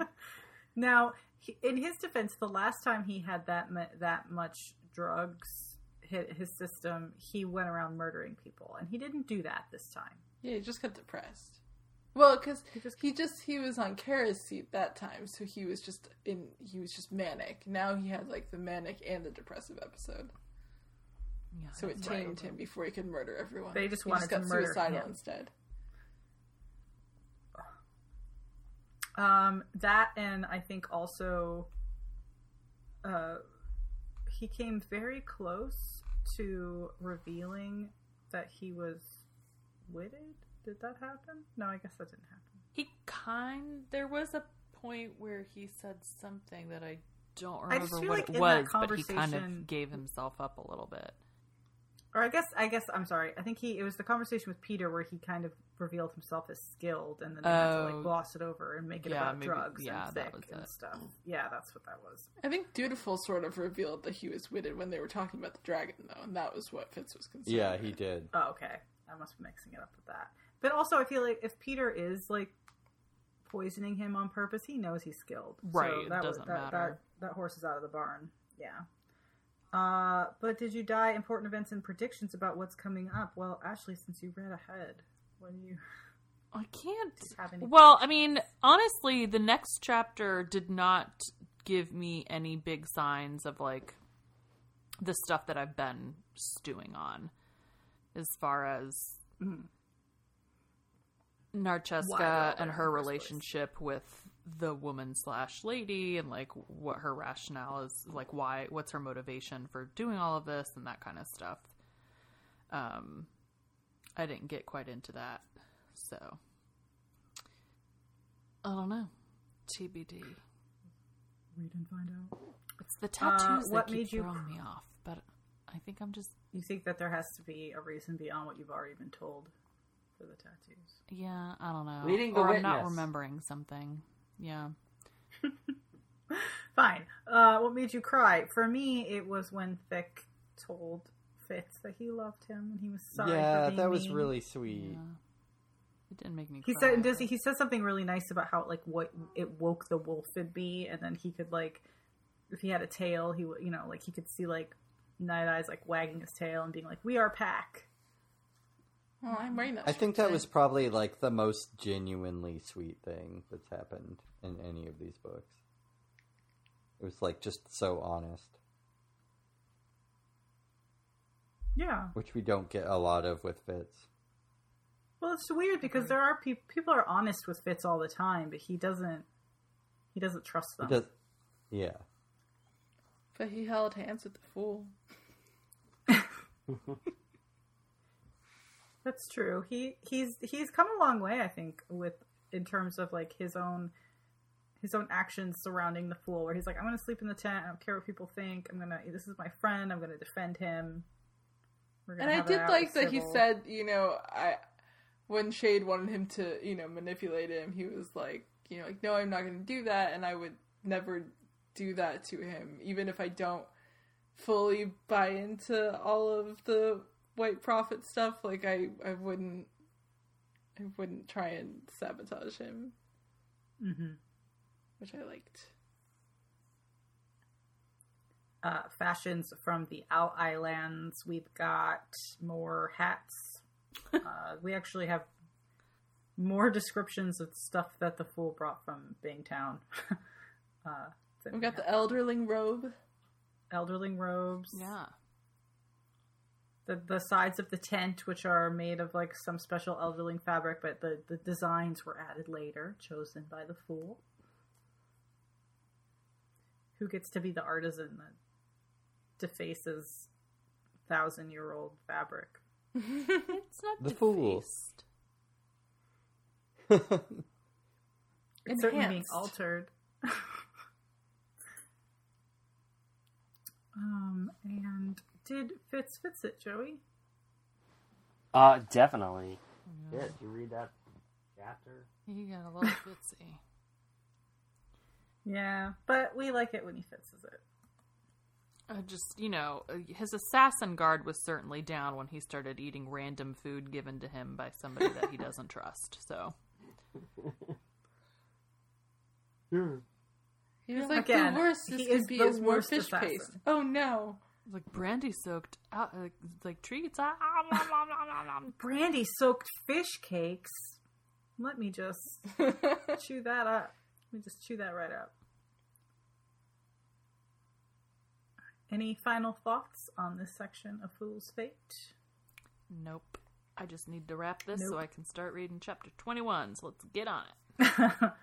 okay, so next up is Fool's Fate. We're going to read chapters 20 through 24. And again, content warnings for chapter 21 for some light torture. And, you know, it's. What you have to look Feet forward to. Light torture. torture. So Like, what is Just- that? just cause- Waterboarding. just call it torture. It's torture. Torture. Just Yeah, I'd like keep to. I'd like to survey the people being tortured. Like, so how do you feel about this torture? Light torture, regular torture? This is it's it's it's like Princess Bride. It's only on level one. Yeah. Yeah. All right, this has been Buckkeep Radio. feel? You can email us at buckkeepradio at gmail and let us know if we can read your email on air. I'm Rachel. You can find me at Darth Rachel on Twitter and Darth underscore Rachel on Instagram. I'm Alyssa, and if you're feeling generous, I have a Patreon at patreon.com slash Alyssa Maynard. I'm Jenny, and you can find me at Faceless Free on Instagram and check out the Fitz in the Fool holding hands drawing and the Elliania crying drawing. Yay. All the emotions. I'm sure there will be more. I want to draw so many things, but I can't. I don't have time. I'm Eli, and you can find me at Chewy Bread Cosplay on Instagram. I'm Ashley. You can find me on Instagram at Ladybird Parker. And I'm Joey, and you can find everyone else on their websites because they have better content than me. I don't know. I haven't posted anything on my Instagram in like two months. I use stories. I just don't do posts.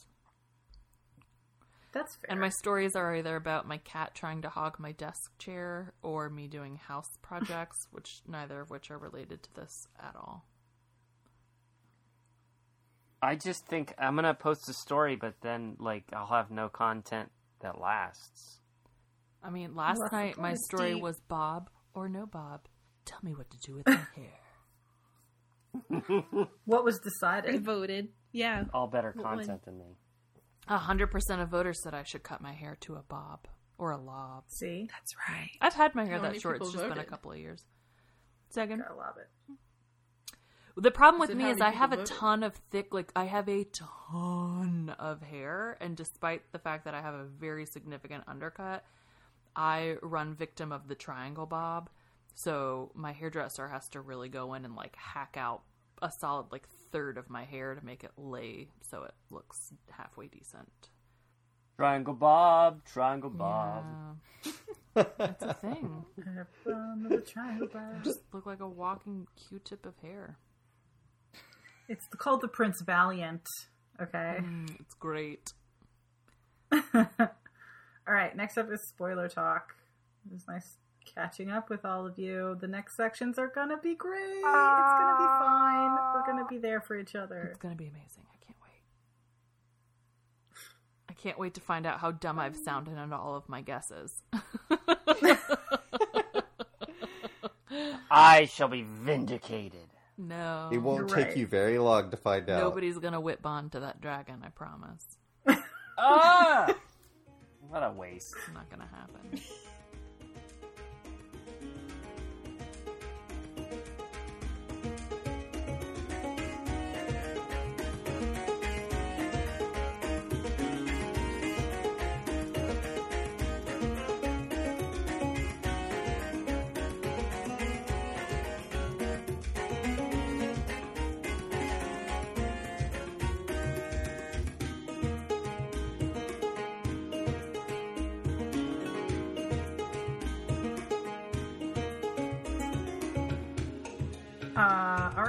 So next up is. Does Fitz get seduced in the next section? Yes. Yes. yeah. That shit is happening. All right. Yeah. Oh, that was hard. Like, was was he the was the fool in the same room? Yeah, Yes, he's like the wall. hanging on the like mantle, whatever, watching the He's whole like- thing. Watches yeah, the he's whole like thing. 20 feet away, just chilling there. He's chilling while this lady That gets was- naked and says, that was "Our rough." babies will be beautiful, and you will love our babies. Take Ugh. me, changer. You're Ugh. my catalyst now." Gross. And the fool's like, "If I didn't have this gag in my mouth, I would be gagging for real."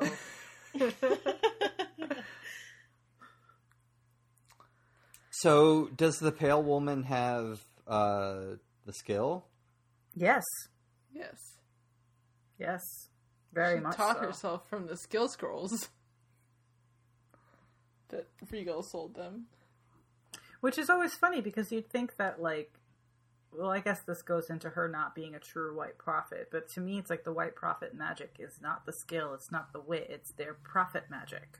It mm-hmm. seems mm-hmm. unfair for them to have the skill and soothsaying. Well, then you got Bee, who has like everything. Well, she's a nexus, though, right? Like, she's almost her own catalyst. I know that it's probably, I don't know, some people say it's perseverance, and some people say it's that horrible. What's her name? What's her name? One that she murders. Well, then wouldn't she not be her cat? Please write in who that person is that Bee murders. Thank you. Uh, no, but th- th- that's the thing is like she murdered her own catalyst. But that goes back to like Hoquin and Wild Eye, where you have like a prophet, like a prophet identifying their catalyst, but then treating their catalyst poorly, but the catalyst succeeds anyway. Which is why I, in my art, I think that Bee must be her own catalyst. It is possible. because she's the one that like makes the decisions that matter that like does things Yeah. True. b appearance are Yeah, which is a fair bit different from being a white prophet that, like Hoquin, who obviously thought he was in charge and could make decisions. And well that's the thing is like is was Hoquin like a good white prophet because like okay technically you succeeded because wild eye brought back water or whatever they taught taught you how to like not over farm the desert but Mhm. you didn't see those visions like you did not have the those prophecies and then enact on them you were just lucky yeah, he's a he was garbage prophet.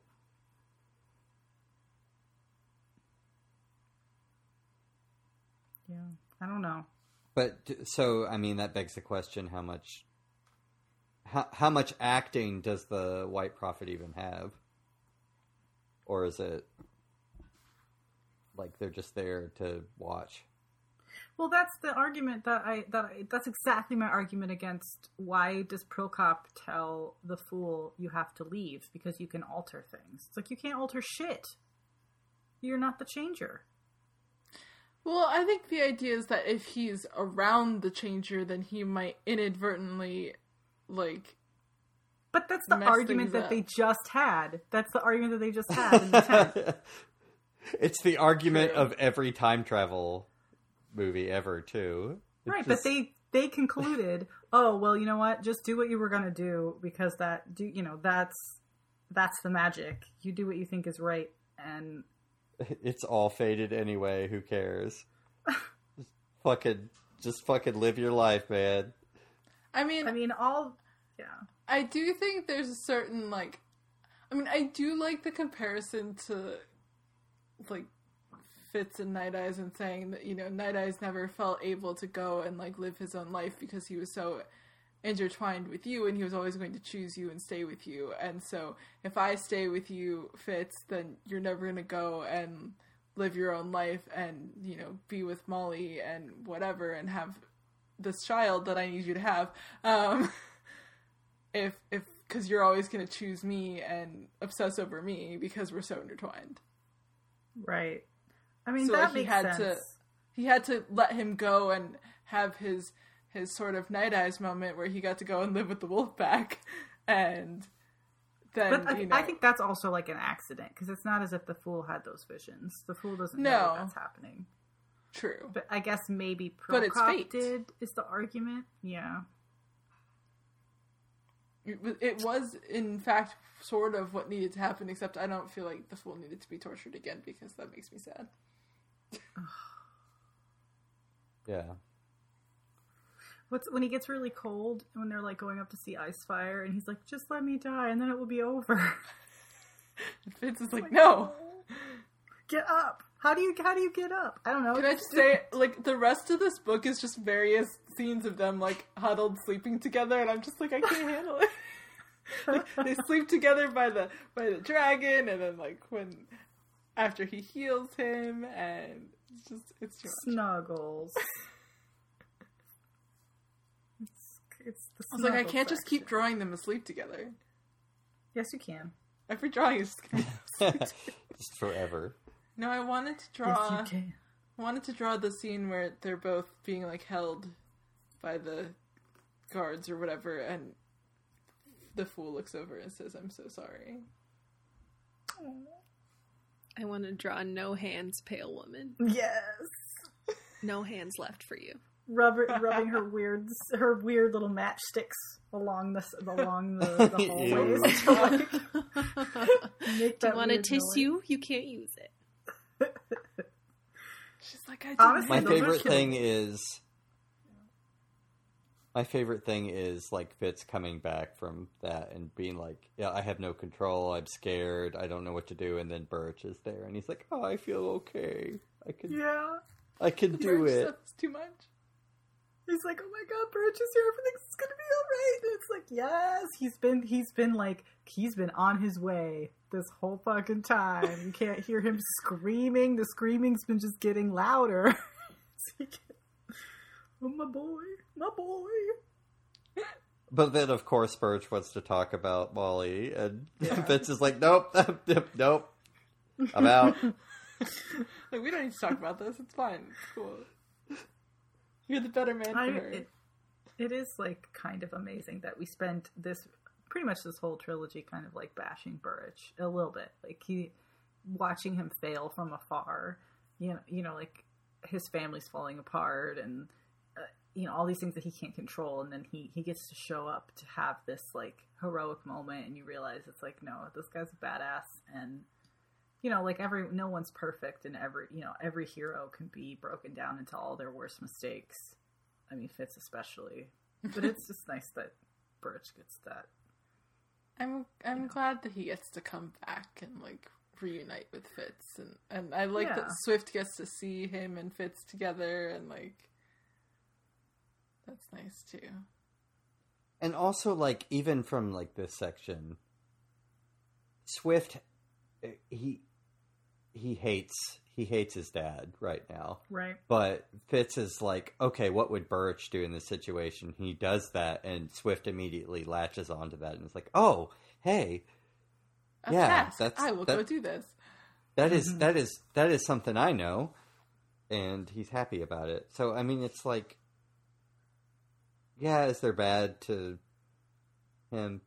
Sure, is I mean, but it's not all bad. There's some really Well, good. it's really only the wit parts to part. Burrich.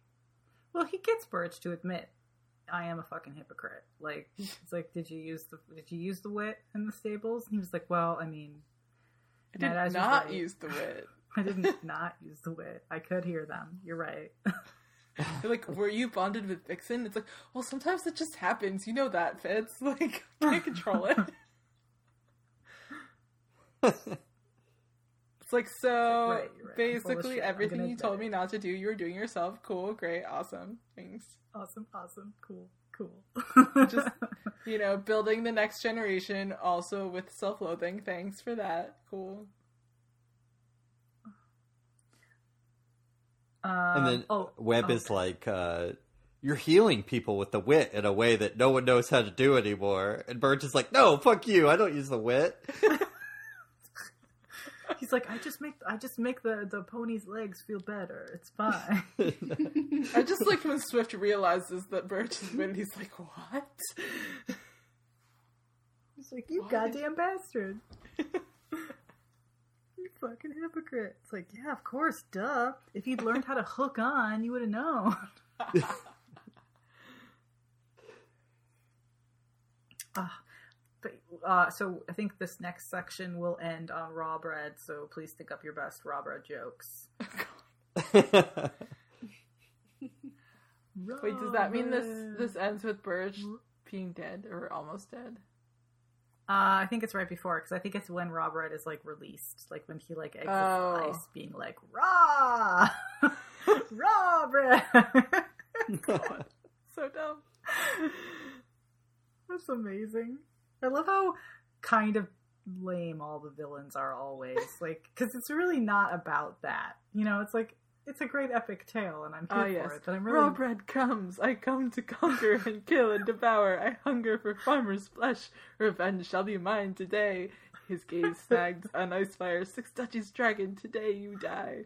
And the stone dragon lunged, his great jaws closing on the base of Icefire's tail. He braced his stubby legs and began to drag the black dragon down back into the pit with him. no, we dug that hole. Ah, poor Icefire. He it's like he's just asleep, and then he says like a really bad like his alarm goes off. it's like Gets connected with Fitz, and he's like, "Oh my god." all these people are there. I haven't eaten in 400 years. Oh, just the- stupid so, the occasional lamb's blood like seepage. That's all he gets. And then Tintaglia is like, You will prepare him for me. I'm coming. Ew. He better be out of that ice. I'm like, Don't you have acid breath? Like, can't you melt the ice? No. She shows up, she has the sex, and she flies away. The worst part is at the wedding when they show up and they're like, We're just gonna have sex in the sky when you guys get married. And then we're gonna gorge ourselves on animal flesh.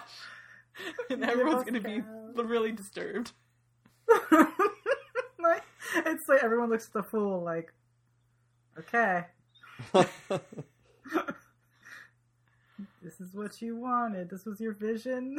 I was like Fitz is describing the wedding. He's like, Well, we got through the vows before they showed up, so that was good. Awful.